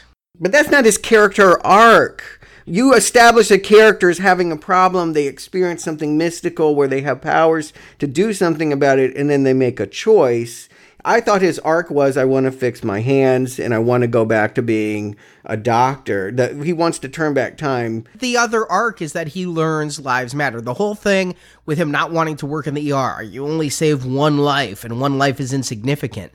To learn that time makes life significant. He's going to learn this through the death of the ancient one, which we'll talk about in just a second. But that's his second arc. This is really muddy writing. Yeah, you're saying a second arc. I didn't. It was that point yet. This is the point where he learns he can go back in time. This is how I'm reading it, at least. He could go back in time, fix his hands that way. After all, that's why he's here learning magic. Is he's been told that will fix his hands, good as new. So I thought that was his motivation. But this movie is going to all of a sudden pick up the pace, and things are going to start blowing up, and Sanctum Sanctorums are going to be under attack, and we're just going to move on. We never get to explore if that's really what he wanted to do. What is Kaecilius wanting to do by destroying the sanctums? There's three sanctums: New York, Hong Kong, because we got to get that Chinese money, and London. Yeah, the, there's three demographics demographics. There are three world markets we need to do very successfully in Europe, uh, North America, and Asia. Why doesn't Dormammu just attack the southern hemisphere? Well, I don't know because these three sanctums cast some spell across Earth to protect it. I would think you'd want to find three points that triangulate to the center of the Earth, not three things on the northern hemisphere that create those little discs. I don't know. Australia, are they a big movie market? New Zealand, no. Uh, South America, I don't know. I don't No. know who in South the southern hemisphere is a big movie market. Yeah. So those three sanctum sanctorums, though, they're just they do something magic to protect the Earth, so they have to be destroyed. They're shields. I I- they had a graphic. Yes. Yeah, I get that. Why must they be destroyed so that the shields go down and this evil thing can come there? Yes. There's magic shields that are keeping him right now at bay. I thought he was in a different dimension. well, no, that's what they say. That magic wards off metaphysical threats from the multiverse. So he can leave his dimension. He's not trapped in the dimension. He just hangs out there, waiting to eat Earth. Yeah, they say he eats other planets, eats other dimensions. I take it like he consumes whatever he can. Yeah, he was kind of galactusy, right? They call him all ravenous, all powerful, the world destroyer. And for reasons he wants Earth. I Yeah, don't know. It's delicious. There's apparently interdimensional evils that just are constantly wanting to attack Earth. He's the closest. He wants Earth above all others. I don't know if he's thirsty and we're mostly water, but mm-hmm. he wants this one. And so he is telling Kaecilius that if we go there, every human will live forever because they are a dimension without time, and time is the real enemy. And this is what makes Kaecilius slightly empathetic to me, is that he thinks he's doing good. His you know, especially with the backstory of the comic, his wife and child died. He's trying to make it so nobody dies again. That is noble. It's a weird way to go about nobility, but he's very Machiavellian. And why is his eyes so screwed up? because he's tapped into the, here's the thing i don't get is we'll find out the ancient one was tapped into this dark energy but when Kaecilius and his minions do i don't know they go all gem and have like glitter around their eyes Yeah, I just yeah, they belong in a backing band for David Bowie in 1974 or something. I They called on a lot more powers, though. The Ancient One was only drawing on the dark dimension to sustain her life, and that's the big revelation. Is Strange when he restored those pages is learning how the Ancient One became so ancient is by drawing on the dark dimension, but they're summoning Dormammu in that one spell we cut away to them seeing. That is them opening the door to the dark dimension, and then they start creating weapons that look like glass or something. It's totally different. They're using all of Dormammu's powers. the air shanks, as I call them. they're folding actual physical material they're taking the air and turning it into weapons which i guess is a big deal with these sorcerers they seem surprised that he could do that Okay. and I guess that's how they take out London. I, I guess that audience isn't that important. We're not going to see much of it. We just know it gets blown up and that explosion. Brexit, uh, you know, Yes.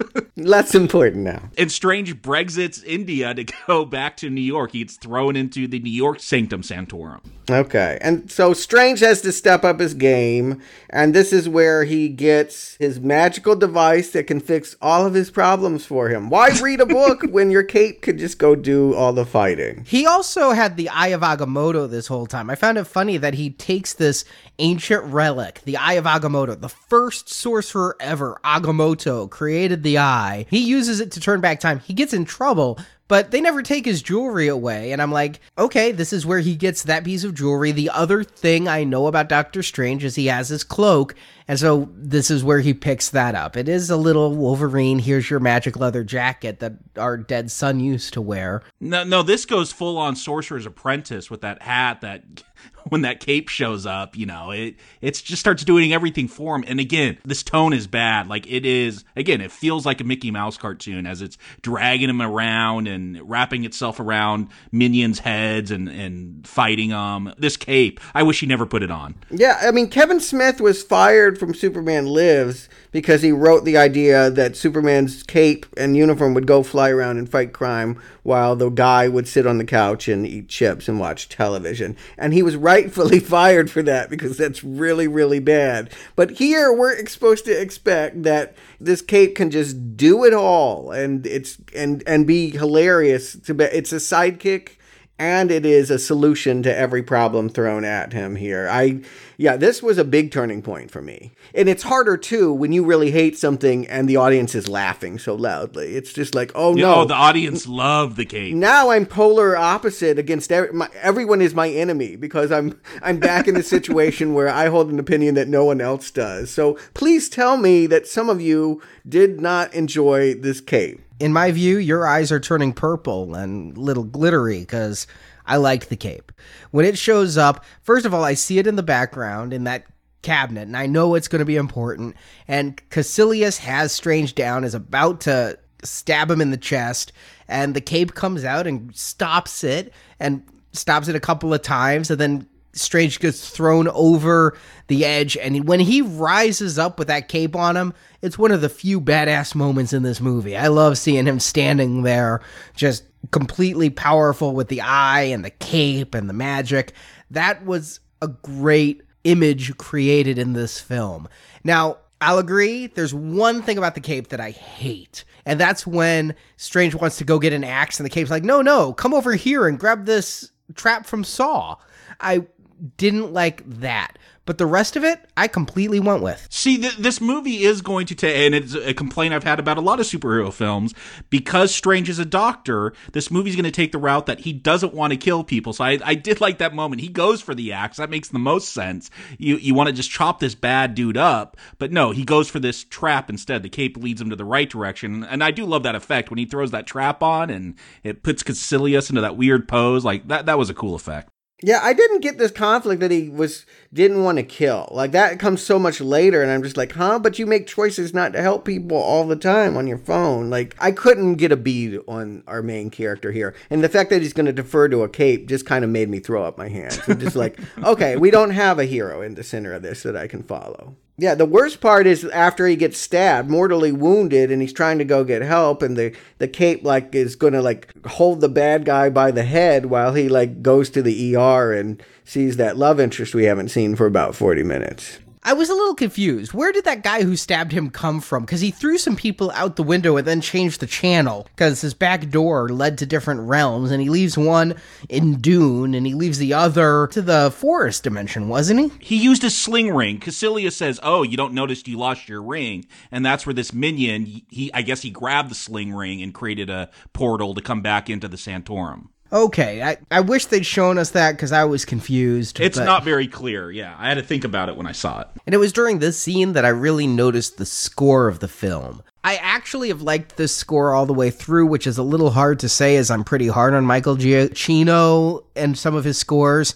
I don't usually like his music. The one thing I really liked was his Star Trek 2009 score. And no wonder I like the music here because outside of like the Gregorian chant stuff, he ripped off the tone from that Star Trek theme note for note. I just couldn't believe how much theft was going on. I mean, it's his own music. I guess he can steal it, but Did you like the score? I always liked the Star Trek 2009 anthem, and I've said it's his one piece of music I hold up. And since he plagiarized it here, I like this too. And I did like some of the epic choral kind of Duel of the Fates from Star Wars and O Fortuna type of music he brought in here. I really did like the score on this.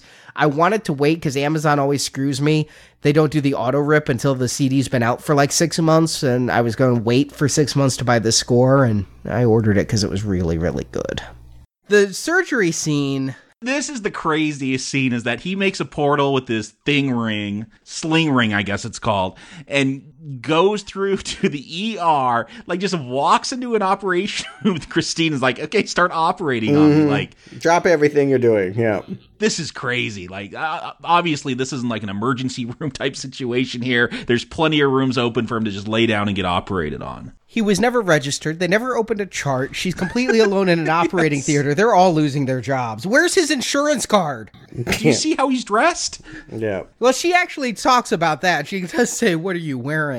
And later on, when they're running on the streets of New York wearing those clothes, they do look silly. Yeah, I just they're not doing a good job of convincing me. And I came already convinced. I mean, that's I want to stress here. I came as a Doctor Strange aspiring fan. I want this to be my guy in the Marvel universe, and he's not at this point. But I do like the astral projection scene. I love when Strange is standing over himself while she's doing the surgery and he's like coming out of this glass. What?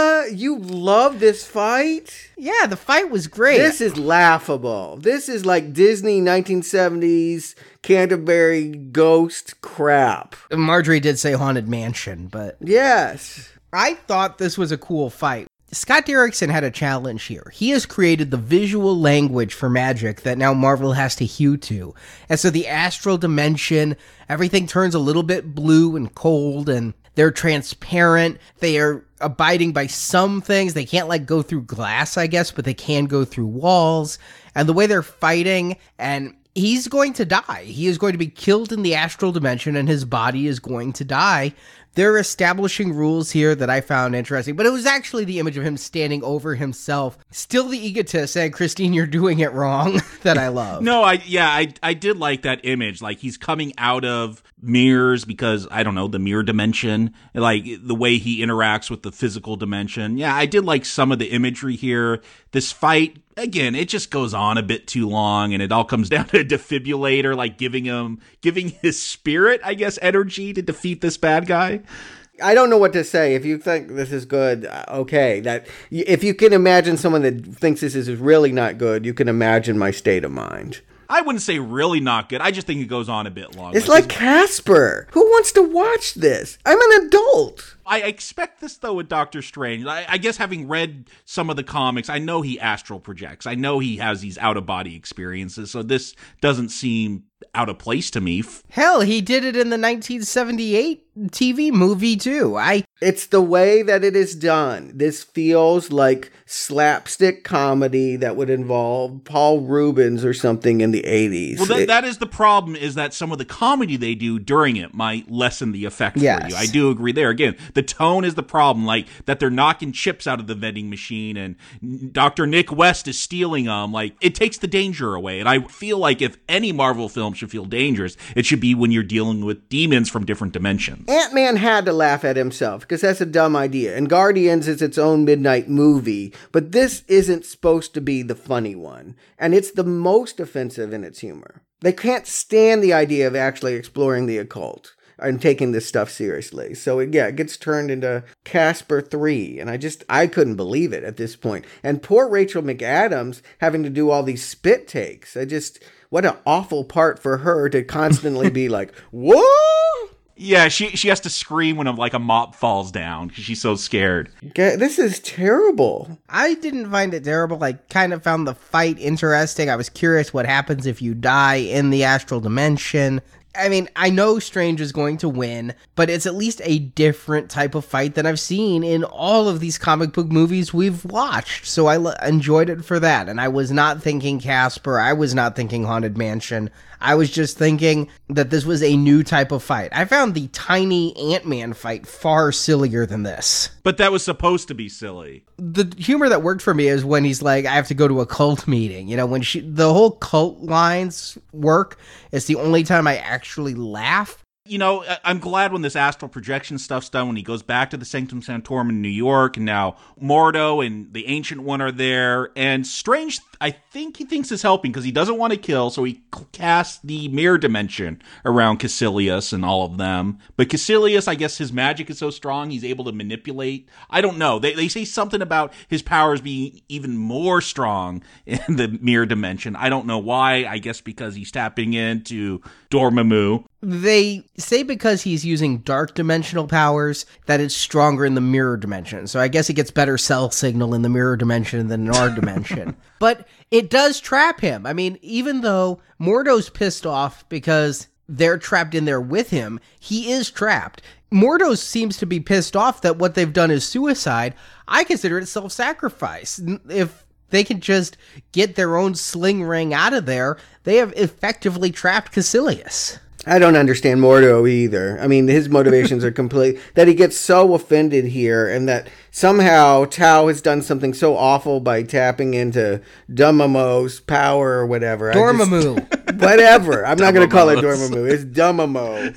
Dumamo is so bad or something. I'm like, what? She had a private email server and she conducted her black magic, and I'm just over her Well, I, I think that is part of the point is that Mordo, and he's compared to Kaecilius. Like they're rigid. They think that there are only certain rules that apply, and you got to be more zen about it. You got to learn that you got to bend those rules sometimes. I, so I guess that's Mordo's arc. Okay, I guess I don't understand any of these characters. I don't understand what she's done that's so bad. I don't know why he's so jilted that he's going to go and break someone's back again. I don't know why Strange wants to be a part of this team. It could be just because it was Benjamin Bratt. And you know, it's yeah. Benjamin Bratt, so that's what you do. Yeah, Catwoman revenge.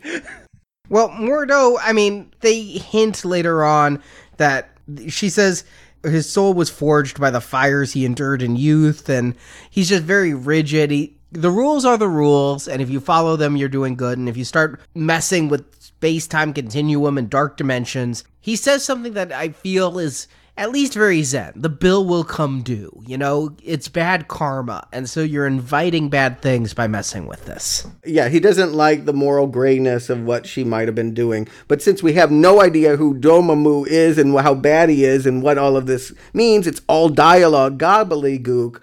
I don't understand what's at stake here. And I certainly don't understand saying, oh, you've messed with the dark arts and then gone and done something more horrible than she ever will. But this is my frustration at this point. I was never with this movie, but I was okay with it up until the Cape, and now this is this is pretty bad all around. And you know, you know what? I, I've forgiven the Cape at this point, I, not for what it's done in this movie, but at this point, when they're just running around New York and it's all kaleidoscoping out in this mirror dimension. Again, as a visual film. I love how it looks. I love what it's doing. I love what they come up with. You're right. That is something to celebrate. That they have taken and gone next level. That this is Inception 2 is a lot of fun and there's not enough of that stuff. I I wish the whole thing could I wish this were the climax here. We get our Stan Lee cameo. He's reading Doors of Perception on the bus that they slam into while the whole thing's going wonky. Yeah, I like that cameo.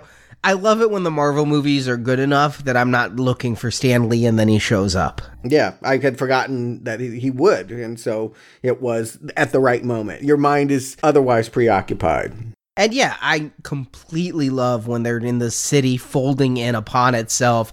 The I, it took me a second viewing, but Avengers Tower is in there during all of this. And again, apparently, per Derrickson, Strange had been training a year before this happened this is perhaps the best part. And when the Ancient One shows up and she creates that Spirograph platform where they're going to have their final battle, it looks amazing. But as soon as she showed up, something in my mind went, oh, she came to die. No, I you know I can tell you when that happened. When she was called the Sorcerer Supreme an hour ago, I'm like, oh wait, but he's the Sorcerer Supreme. Oh, okay. I mean, this movie is telegraphed. I mean, she's gonna later be like, I don't see your future. I'm like, I'm not clairvoyant, and I saw it at the beginning.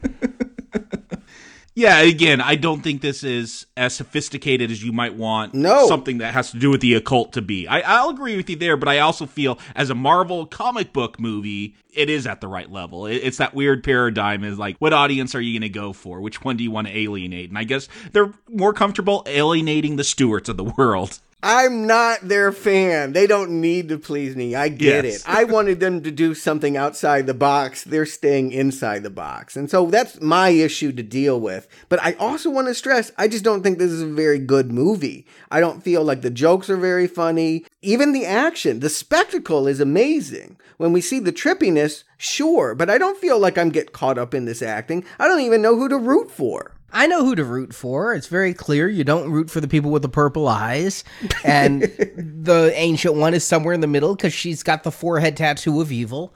But when he stabs through his own disciple to kill her, that shocked me a little bit. I'm like, oh, okay. You know, it makes sense to go Darth Vader, but I didn't see it coming. And yes, I'm looking and seeing a lot of Star Wars parallels here. Kaecilius is Darth Vader, Dormammu is the Emperor, you know? And here, Obi-Wan has to die. Yeah, I, I'm just shocked that when the ancient one falls i don't know how many stories in the real world and smashes on the pavement how they think they're going to save her like that they think there's a chance. That there's still a heartbeat. Christine can do it! Christine! And it has to be her. They're like that's the nearest hospital. She's the doctor on call. Yes. it's hilarious. I was la- i was literally laughing at the movie at this point. I was actually shocked though and stunned with the hardness that the ancient one hits the cement. And then I was like, wait, she's still alive?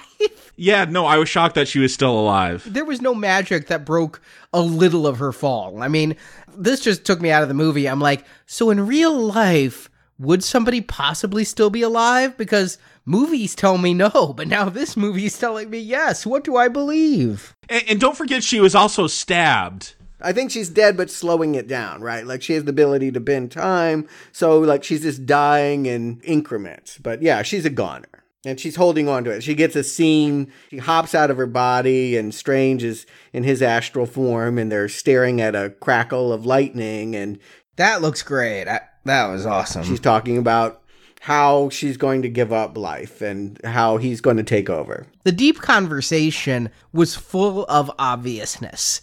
Oh, you mean Jonathan healed himself with magic? Oh, you mean life is short and so that's why it's precious and the ancient one knew that despite being seemingly immortal? And then when she goes, Stephen, you have to realize it's not all about you. What does that have to do with anything? The ending is all about him. Yeah, so what exactly. does this teach us? it's about self-sacrifice that he was never willing to take the risk. Yeah, thinking of the universe. Don't think about your career. Think about how much good you could do in the universe by flying around and letting your cape do everything. But his cape doesn't do that after the beginning. I mean, the cape saves his life when he's introduced to the cape. After that, the cape pretty much just gives him the ability to fly, and it wipes away his tears in a, you know, kind of a touching moment. No, it ruined a touching moment. People loved it. I know that, Stuart, but it ruined it for me. Like, that. Why does it have to be punctuated with a joke? I like the bromance with the cape. It's far more believable than anything with Rachel McAdams. Yeah, and she gets a cursory goodbye here. Again, how are we to think about this? Is this some Jane, I love you, but we can't be together moment? Or is it really like, hey, I got my job, you got yours, we're just growing apart, we were just a fling? It's hard to tell. We don't really, we don't even see her again. This is like the end. She failed to save the Ancient One's life, and she may return in a sequel, she may not. Yeah, we're we're off to Hong Kong. We're done with her. We're done with New York. And Hong Kong looks great. I love just the look of the city. I haven't seen it featured in a lot of films. To go there and see its already neon skyline, the dark dimension is coming in because the Hong Kong sanctum has fallen. And again, the visuals on this are perhaps the best of any Marvel movie. Yeah, I mean, devil's in the details, and I like when he starts reversing time here to save the Sanctum Sanctorum in Hong Kong. We'll see Kaecilius. What is that Edgar Allan Poe story where he gets bricked up in a wall as it goes back together? Cask of Amontillado. Yeah, I mean, I, I do like some of the stuff, like how you see the bad guys getting it as things go in reverse. There, there's some creativity here you know, it's always a problem for me to talk enthusiastically about a movie that I've turned against. But I suppose, yeah, if you were having a good time, this would be satisfying. I'm out of the movie. My soul has left the theater and it's going down the You're hall. in the dark dimension. You, that's where you to are. see if no, I'm trying to find a movie I want to watch. Trolls that came out this weekend. okay, you got me. I don't want to see Trolls even more. Yeah, I was scared to death when I went to the theater. I'm like, why are all these kids here for Doctor Strange? It's a satanic movie. Oh, they all went to Trolls. Thank God. Yeah. And then it wasn't satanic at all, but. It isn't satanic at all, and I guess it's a good looking, exciting end. I'm not excited. I don't know what to tell you. There's some destruction. We see some fake death of Wong and other people, and then they Superman the motion picture it, and he can flip time. I was definitely thinking Superman, but I like it in that First of all, there's a fight while things are turning back. Kaecilius and his men are able to use magic to break out of the time stream, and there's risk. There is risk in doing this because of screwing with the natural order and breaking the time continuum. Because we've been told there's risk. And what I really like about this movie, I just like it so much. Jacob, you already called out Doctor Strange doesn't want to kill, and I like that. But I also like how the ending is going to be just like screw fighting Kaecilius. This is stupid. This is endless. Doctor Strange takes off. Mordo thinks he's a coward because he's flying away, but he's going into the dark dimension. He's he uses intelligence. This is so refreshing to have a different ending than people just punching each other. No, I agree. And even though, again, this is not very sophisticated, it is for teenagers. And yes, you go to a timeless zone. Of course, you introduce time. Of course, that's how you're going to mess with it. And because we've seen that throughout the film, is strange, obsessed with watches, obsessed with turning back time, moving it forward, you know, messing with it with spells. Like, of course, that's what he's going to do. But I like what he does. Like, I love when Dormammu realizes, like, Strange keeps showing up and he's like, oh, what is going on? Like, what is this trick you're pulling on me? It's because he's introduced time. He's created a time loop where he can't die. He'll just show up every time Dormammu kills him. I agree. It's novel, and they were trying to think of a way to show other than flexing muscles and pushing something on him or setting off a bomb. Like, how do you do something that doesn't involve a physical act? A negotiation? Uh, is that something that the character set up that he does? Has he been that kind of crafty, clever person in his former life? I don't see that it's a payoff from anything. It's a penance, though. This is the character's evolution, is where he is going to sacrifice himself to an eternity of pain to save the world. I get that. Yeah, they wanted to show that a narcissist would die for others. That is the evolution. And so in that way it works, but I don't I don't really like the design of this end creature for one thing. Oh, see, I really like that. He's in the shadows. It's like he's a n- negative space creature. He is in the comics a stripy burning skull. Here they've kept stripy, taken away the burning. Interesting though, it's Benedict Cumberbatch. If that voice sounded Smaug to you, it, Benedict asked if he could also play Dormammu in addition to Strange, thinking that Dormammu is formless, and so he would just take on a version of Strange's own form to interact with Strange. And so he did the mocap for the face, and he did the voice. But that he is just going to die again and again. And what I got thinking about was how long does this go on? I mean, I had that question about a lot of things in this movie. How long was his hand surgeries between them because you got to heal from one before you do another. How many times did he die? It becomes a montage of death. And to It's Groundhog's Day. Yeah, and you know what I looked up is I knew Ramis had come out, Harold Ramis, and said how long Groundhog Day lasted for Bill Murray's character, and it was 30 to 40 years of him reliving that day. That's how long Groundhog Day lasted for Bill Murray? Yeah. Okay. So I'm wondering how long did this go on before Dormammu finally realized? Because what Strange was offering was this is eternity. This is epic. This is like Greek myth of two beings fighting in et- for eternity, trapped in this place, one good, one evil.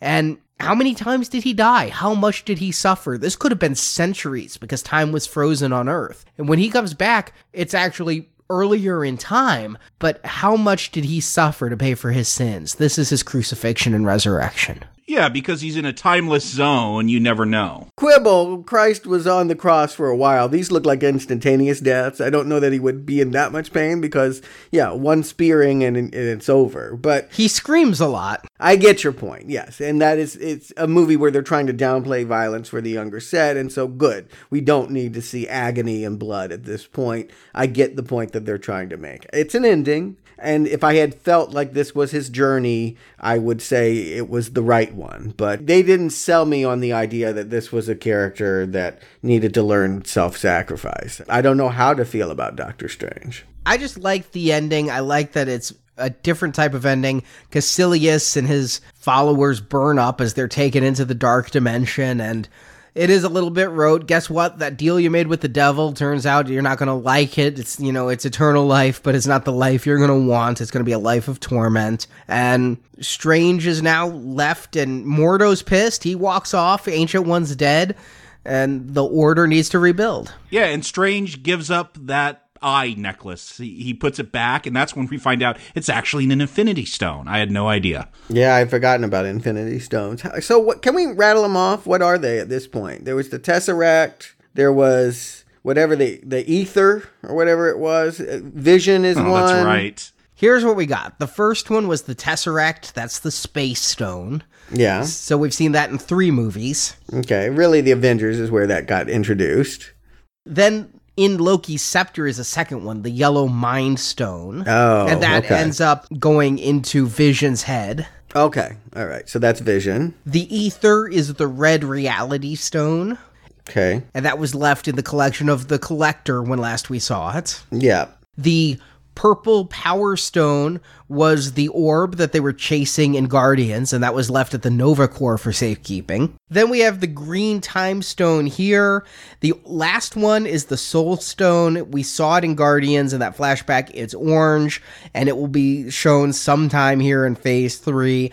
I'm guessing it will not be in Spider Man. So Ant Man and the Wasp. I, I, predict Ant Man and the Wasp. That's too late. That's after the Infinity War. Wow, they really put that far off. So just in case they don't have to do it, they're doing it. But I think that when Thor went and took his bath, it's going to show that Thor Ragnarok. Oh, that's right. Is really the prologue to Avengers Infinity War. Okay. There's a lot to do in Thor Ragnarok. We'll talk about that when we get to Thor, which is pretty soon. I mean, well, no, we should talk about it now because there's a mid-credit scene. yeah, we get to him right here. Yeah, that uh, apparently Doctor Strange doesn't like him. Doctor Strange has become protector of the New York Sanctum. He apparently has a most wanted or most a, a, terrorist watch list for interdimensional beings and Loki is up there. And so Thor and Loki are apparently going to come to New York in Ragnarok, which also is going to have the Hulk in it. Uh, looking for his father, I'm like Anthony Hopkins is coming back. Wasn't he sleeping at the end of the last one? I thought it was an eternal sleep, but we don't know what happened. We thought Loki died because he was stabbed and Loki lived, and Loki took Odin's place on the throne. No, that's right. We've seen set photos of Anthony Hopkins in full armor walking around the streets of New York. So, yes, apparently that's going on. If this scene with Thor's refilling beer glass felt different, because it felt different to me, I'm like, this is odd. First of all, Thor looks toned down. I mean, he's sitting there in a jean jacket. I felt like I was watching Ghostbusters again. I thought I was watching Kevin the way he looks at his beer as it fills up again on its own. I thought I was watching Behind the Music with like an old hair metal rocker sitting there in his jean jacket. but this was not directed by Derrickson. This was not filmed by Derrickson. This was the director of Ragnarok saying, "Hey, you guys have a set we haven't started filming yet, so Hemsworth isn't in peak physical shape yet. But let's throw a coat on him and have this set up so that we can have Doctor Strange and Ragnarok, which is going to be right Ragnarok.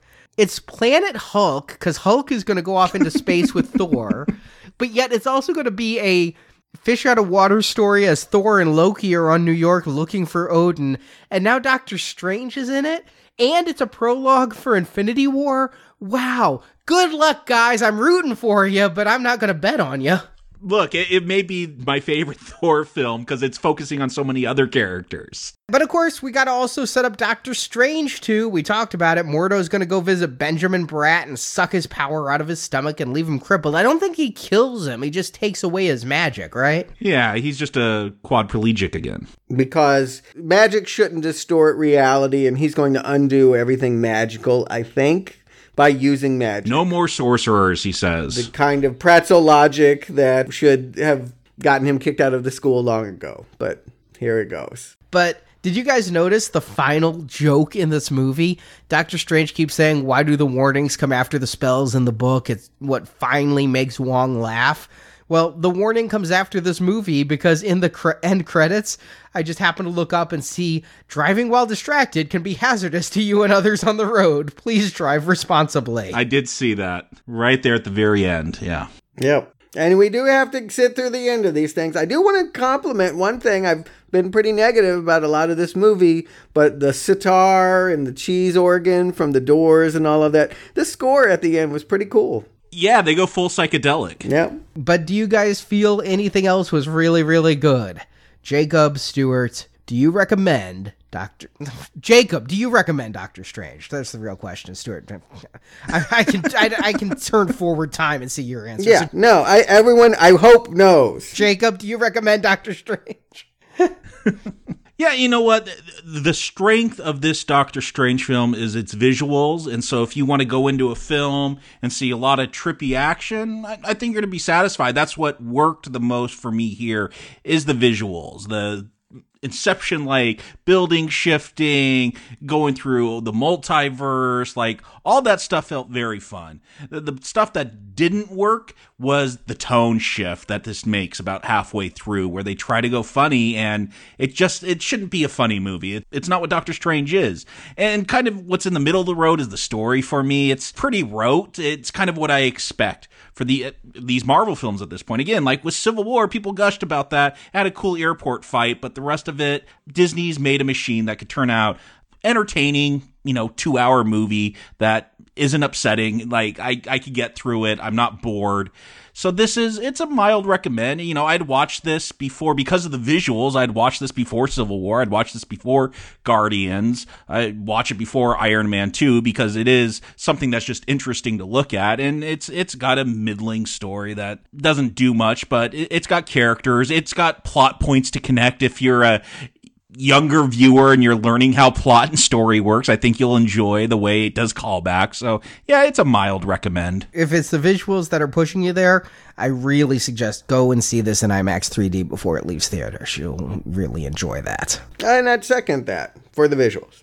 And the rest, Stuart? Now, you know, first I have to just acknowledge again that I came in really enthused for a Doctor Strange movie they didn't make. And I have to just work through that. This simply isn't a strange movie. It's predictable. It's very obvious in what it's doing, and uh, oftentimes it's goofy. It is not frightening. It is not horror. Hiring Scott Derrickson I feel like a lot of directors could give you what is given here. I do not see the man that made Sinister in this magic and occult superhero dimension stuff. And I've seen this stuff work before. That's the frustration. I liked Hellboy. Hell, I liked Constantine with Keanu Reeves and Tilda Swinton. I even liked the original TV movie. I think that this combination can be commercial. They chose not to go that commercial route. They said we're making the Matrix with mouse ears, and I have to accept that. So, okay, deep breath, putting all of those grumblings aside and just looking at the movie in front of me, I think kids will want to see this. I think they'll enjoy the magic kit, and I think I'd enjoy watching their magic show that they put together afterwards. But for me, this movie is just too silly for adults to appreciate. I don't understand what I'm supposed to find compelling. The character arcs are muddy. The characters themselves aren't appealing. The fighting, the trippy visuals, yes, but the fighting, if I don't know what the stakes are, I can't get excited. I slept on it. I walked out of the theater brushing past people that were trying to hand me collectible posters and being like, this movie's horrible. Get away from me. It's not horrible, it's just horribly disappointing. Marvel can do better than this. They have a standard and they didn't meet this. This is the worst Marvel movie they've made of the proper universe. And what? Worse than Thor. Yeah. Worse than Thor 2? Yes. Oh, easily. No, no, no, no, no, no, no, Easily. No, no. Red Arrow. You have gone to the dark realm, sir. You say it's a movie adults can't enjoy. Well, there are two adults on this podcast recommending it, so that's just not true. It is a movie adults can enjoy. It's a movie you don't enjoy. Yeah, all right. Yes, to be it's a movie I can't imagine why what adults would find interesting in it. How about that? Well, let me tell you what I find interesting in it. I actually really like the performances in this movie. If it wasn't for Benedict Cumberbatch in the lead role, I think that I would be with where you guys are in finding this character completely distasteful. They did a really smart thing in bringing in the actors they did across the board. Even Benedict Wong. I find it funny a guy named Wong is playing a guy named Wong, but Tilda Swinton, Chiwetel Ejiofor, all of them just really good in their roles here. And the visuals, unlike anything Marvel has ever given us before. It is a little bit like what Christopher Nolan has given us before. Yeah, it's not sight unseen. We've seen this stuff before. Well, we've seen the city stuff, but then you add in the kaleidoscope blacklight stuff. 2001. It's never looked this crisp. It has never looked this good. So the visuals, the performances, the way they use magic and the way that they can keep fights exciting, where I have a real problem sometimes finding magic fights exciting, there's a lot to like here. I was taken back to Lord of the Rings a lot, you know, back to having your good wizard and your bad wizard and your big they kept showing the eye of Dormammu making me think of the eye of Sauron and knowing that Dormammu is a flaming head so there's a lot to enjoy in here and I think that especially again IMAX 3D there nobody can't just enjoy the visuals of it. But the story is rote. It is another origin story. I like that they did it a little bit differently. I like that they tried to make a slightly better villain than most of Marvel's origin stories. But as with any origin story, the focus is on the hero, not the villain. I have to look forward to sequels in the hopes that they'll get a good villain in there because Strange will have been established. And a lot of it is repetitive. And yes, a little bit of the slapstick with the cape I kind of roll my eyes at, but then they bring out again a freaking trap from Saw, so it, it, it leaves my mind pretty quickly when I see how cool that thing is.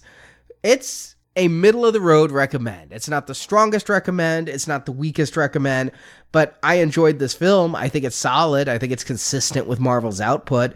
I look forward to seeing him interact with Marvel in the future, though trying to see how he and Captain America can share the same screen. First of all, they're both named Steve, but you throw in a Hulk, you throw in a Thor, you throw in Spider Man.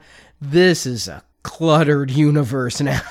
throw in Star Lord. Maybe him and Scarlet Witch will get it on and team up with their magic. Well, Vision will be all jealous then. Yeah, well, they're going to take that stone out of his head anyway to put in a glove and he'll faint or whatever. Yeah, we've got a busy Marvel year next year, though. Three Marvel movies for the first time ever. We've got Guardians Volume 2 in May, Spider Man in July, and Thor in November, almost one year from now. But for us, I mean, it's a lot of superhero movies. Stuart, I know that you probably feel like you've been force fed a lot of them. So we're going to do the exact opposite of a superhero movie. I can't imagine a more whiplash inducing shift than going from superhero movie Doctor Strange to a David Lynch retrospective we're kicking off with Eraserhead. Well, it's strange. Yeah, if you want something that's genuinely strange and not for children, although it does have a baby in it, I do think the movie we're talking about next week is going to take you to a different realm. I don't know what dimension that is, but it's a Lynch dimension, and that definitely means that it's going to be heavy on surrealism. I have never seen it. I do like David Lynch quite a bit. We're only doing a few movies here this year. We're kind of leading up to the return of Twin Peaks next year, and more details on that will be forthcoming but we're going to do Eraserhead, which to me, it's kind of like when we did that very first Nolan film. It's like, all right, we got to get through that early student film, and then we can start getting to the ones that were theatrically released. And uh, I feel like Eraserhead is one of the jewels of his crown, but. I mean, I think when people talk about the cult of David Lynch, it's Eraserhead, Blue Velvet, Twin Peaks, and Mulholland Drive. And when people talk about mainstream, I think they're going to be looking a lot more at The Elephant Man and Dune, the two films we're doing after Eraserhead. They were big budget Hollywood commercial projects. And not only are we talking about Dune, but I'll be talking about all the six Frank Herbert Dune books over at Books and Nachos. And we're going to look at those sci fi movies that tried to erase the Lynch influence and tell the story in a TV miniseries way. And that is our sci fi lead up. I mean, Lynch was supposed to do Return of the Jedi. Well, we're going to be doing Dune and the TV Dunes, and then Rogue One, a big end to the year. So that is coming up on the main feed at Now Playing. And our bonus donation feed is continuing with some horror. Last Friday, a sci fi horror film the jewel in our donation series, whatever level, Cronenberg's The Fly. I think that's the one so many people want to hear us talk about. It's the one that is stuck with so many people, especially of our generation who were alive when it was released in theaters, and one that I know a lot of younger listeners are checking out on video and then posting. I mean, go to our Twitter, go to our Facebook. So many people have said, I never wanted to see this film, and now I'm kicking myself. This film was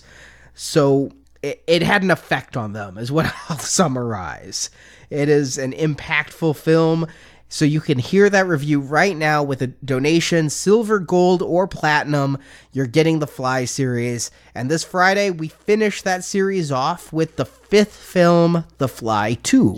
Yeah, I don't know if the enthusiasm is going to be as high. I'll be frank. It isn't. But there's a lot to talk about, and there's a lot of illustrious people connected to it. So, yeah, I don't feel like it's the same thing as Return of the Fly, a cheapy sequel. They tried to make something with it, and we're going to try to make out what it is this Friday. You can find out all the details by going to nowplayingpodcast.com forward slash donate. And while I have your ear for Doctor Strange, I would like to remind you our show is crowdsourced. We have no sponsors, we have no ads. None of us are wealthy enough to bankroll this ourselves. We rely on listener support to pay for our servers, to pay for our website, to pay for our editing, all of it.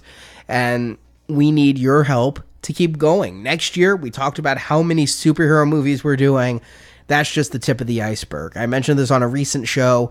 We have gone well over 300 weeks without ever missing one. We have had a new show every week for years, and it's listener support that makes that possible. That we can take a week off here or there personally, but the shows come out on time. And so, if you enjoy this show, if you enjoy what we do, if you want to see it going strong in 2017, we need your help to make that happen. And you can make that happen by going to nowplayingpodcast.com forward slash donate and making a donation of $10. You get five bonus podcasts, four right away, and the fifth this Friday. Gold, $25 or more. You're going to get 13 bonus podcasts, a bunch of which are out right now, and a few more for some weeks to come. And $35 or more, you can go with us to another Charles Band series, the Reanimator trilogy. Plus, who knows what's happening with that fourth one, but we're going to talk about it. So, all of the details, nowplayingpodcast.com forward slash donate. And thank you sincerely to everyone who's donated so far. You guys keep us going. You're our lifeblood. You mean the world to us. So thank you. And Jacob Stuart, thank you for joining me for this strange podcast. And until next time, Avengers, Avengers Assemble. Assemble.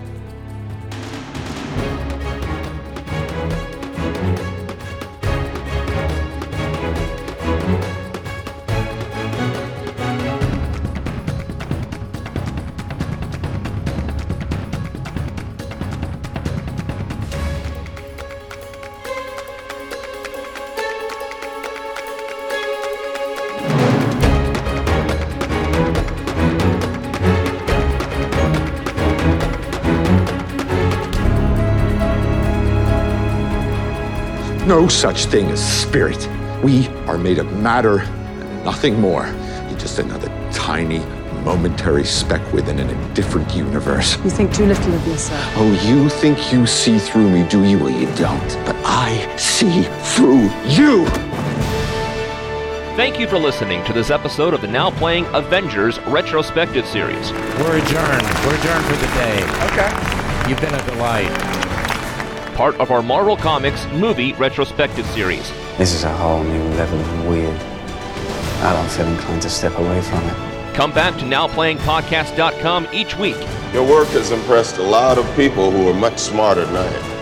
While at NowPlayingPodcast.com, go to our archives where you can find reviews of other Marvel Comics movie series, such as X Men, The Fantastic Four, Blade, and Punisher, plus DC Comics reviews of Green Lantern, Batman, and Superman. Good luck keeping up. We also have non comic based movie reviews such as Star Trek, Terminator, Halloween, A Nightmare on Elm Street, Tron, and many more. I'm bringing the party to you. You will also find individual movie reviews such as Cowboys and Aliens, Avatar, and Scott Pilgrim vs. the World. We made this thing, all of us. Please. While at NowPlayingPodcast.com, be sure to join our forums where you can discuss this show with other listeners. Here we remain as a beacon of hope, shining out across the stars. You can also follow Now Playing on Facebook and Twitter, where the hosts post new episode announcements and written movie reviews. It's strange. Maybe. Who am I to judge? The links to our social media pages can be found at NowPlayingPodcast.com. Therefore, what I'm saying, if I'm saying anything, is welcome back. Support from listeners like you help keep Now Playing operating. You have to explain that statement, sir. You can find a link to donate using PayPal at the bottom of our website, nowplayingpodcast.com. Is it too much for a problem to ask? Because I'm, I'm. Okay, okay. I really need your help here. You can also show your love of Now Playing Podcast by shopping in our store, where you can buy t shirts, totes, boxers, coffee mugs, teddy bears, and much more. Get yourself something nice for me. I already did. And? Oh, it was very nice. Yeah. Very tasteful. Now Playing's Avengers retrospective series is edited by Arnie. I've moved on to the next one because that's what we do, right? I mean, that's the job. Now playing credit narration by Brock. Wow. You spoke to me with what you did, and I know that you knew that I'd be listening. Now Playing is not affiliated with Marvel Enterprises or Marvel Studios, Paramount Pictures, Universal Pictures, or the Disney Company. The Avengers, Captain America, Iron Man, Thor, The Incredible Hulk, and all that the Marvel Universe contains are the property and trademark of the Disney Company, and no infringement is intended.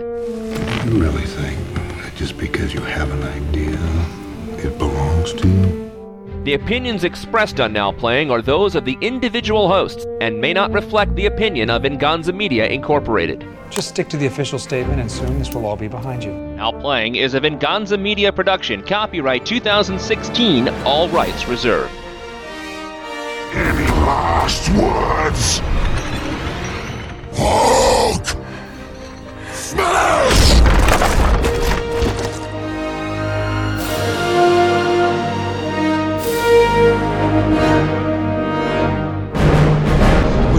To me?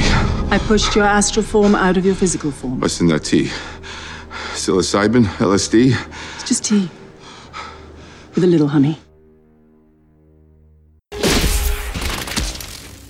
and that they actually use time zones. It's nighttime there, and it was daytime in New York. No, I guess it was nighttime in New York. No, too. it was nighttime there. It was daytime when the ancient one fell to the ground, nighttime when they're looking at the lightning, and nighttime in Hong Kong. I'm confused now, but. How about, you know, something in South America or something? I don't know. Just or maybe even Antarctica would be interesting. Is this again no in the one in Antarctica is going to see this movie. We don't need to pander to them. Yeah, that would be quite a thing, Arnie. You're get you're, that. you're alienating the penguins, damn it. But But all yeah, right. so because Oh wait, it's Star Trek 2009. Almost note for note. The da da da da da da da da. Wait, that was uh Revenge of the Sith, so I'll cut that. yeah, We have seen No, that's right. Shet and we have seen shots in New York of shits. we have we have I've seen, seen some shit in Thor, that's for sure.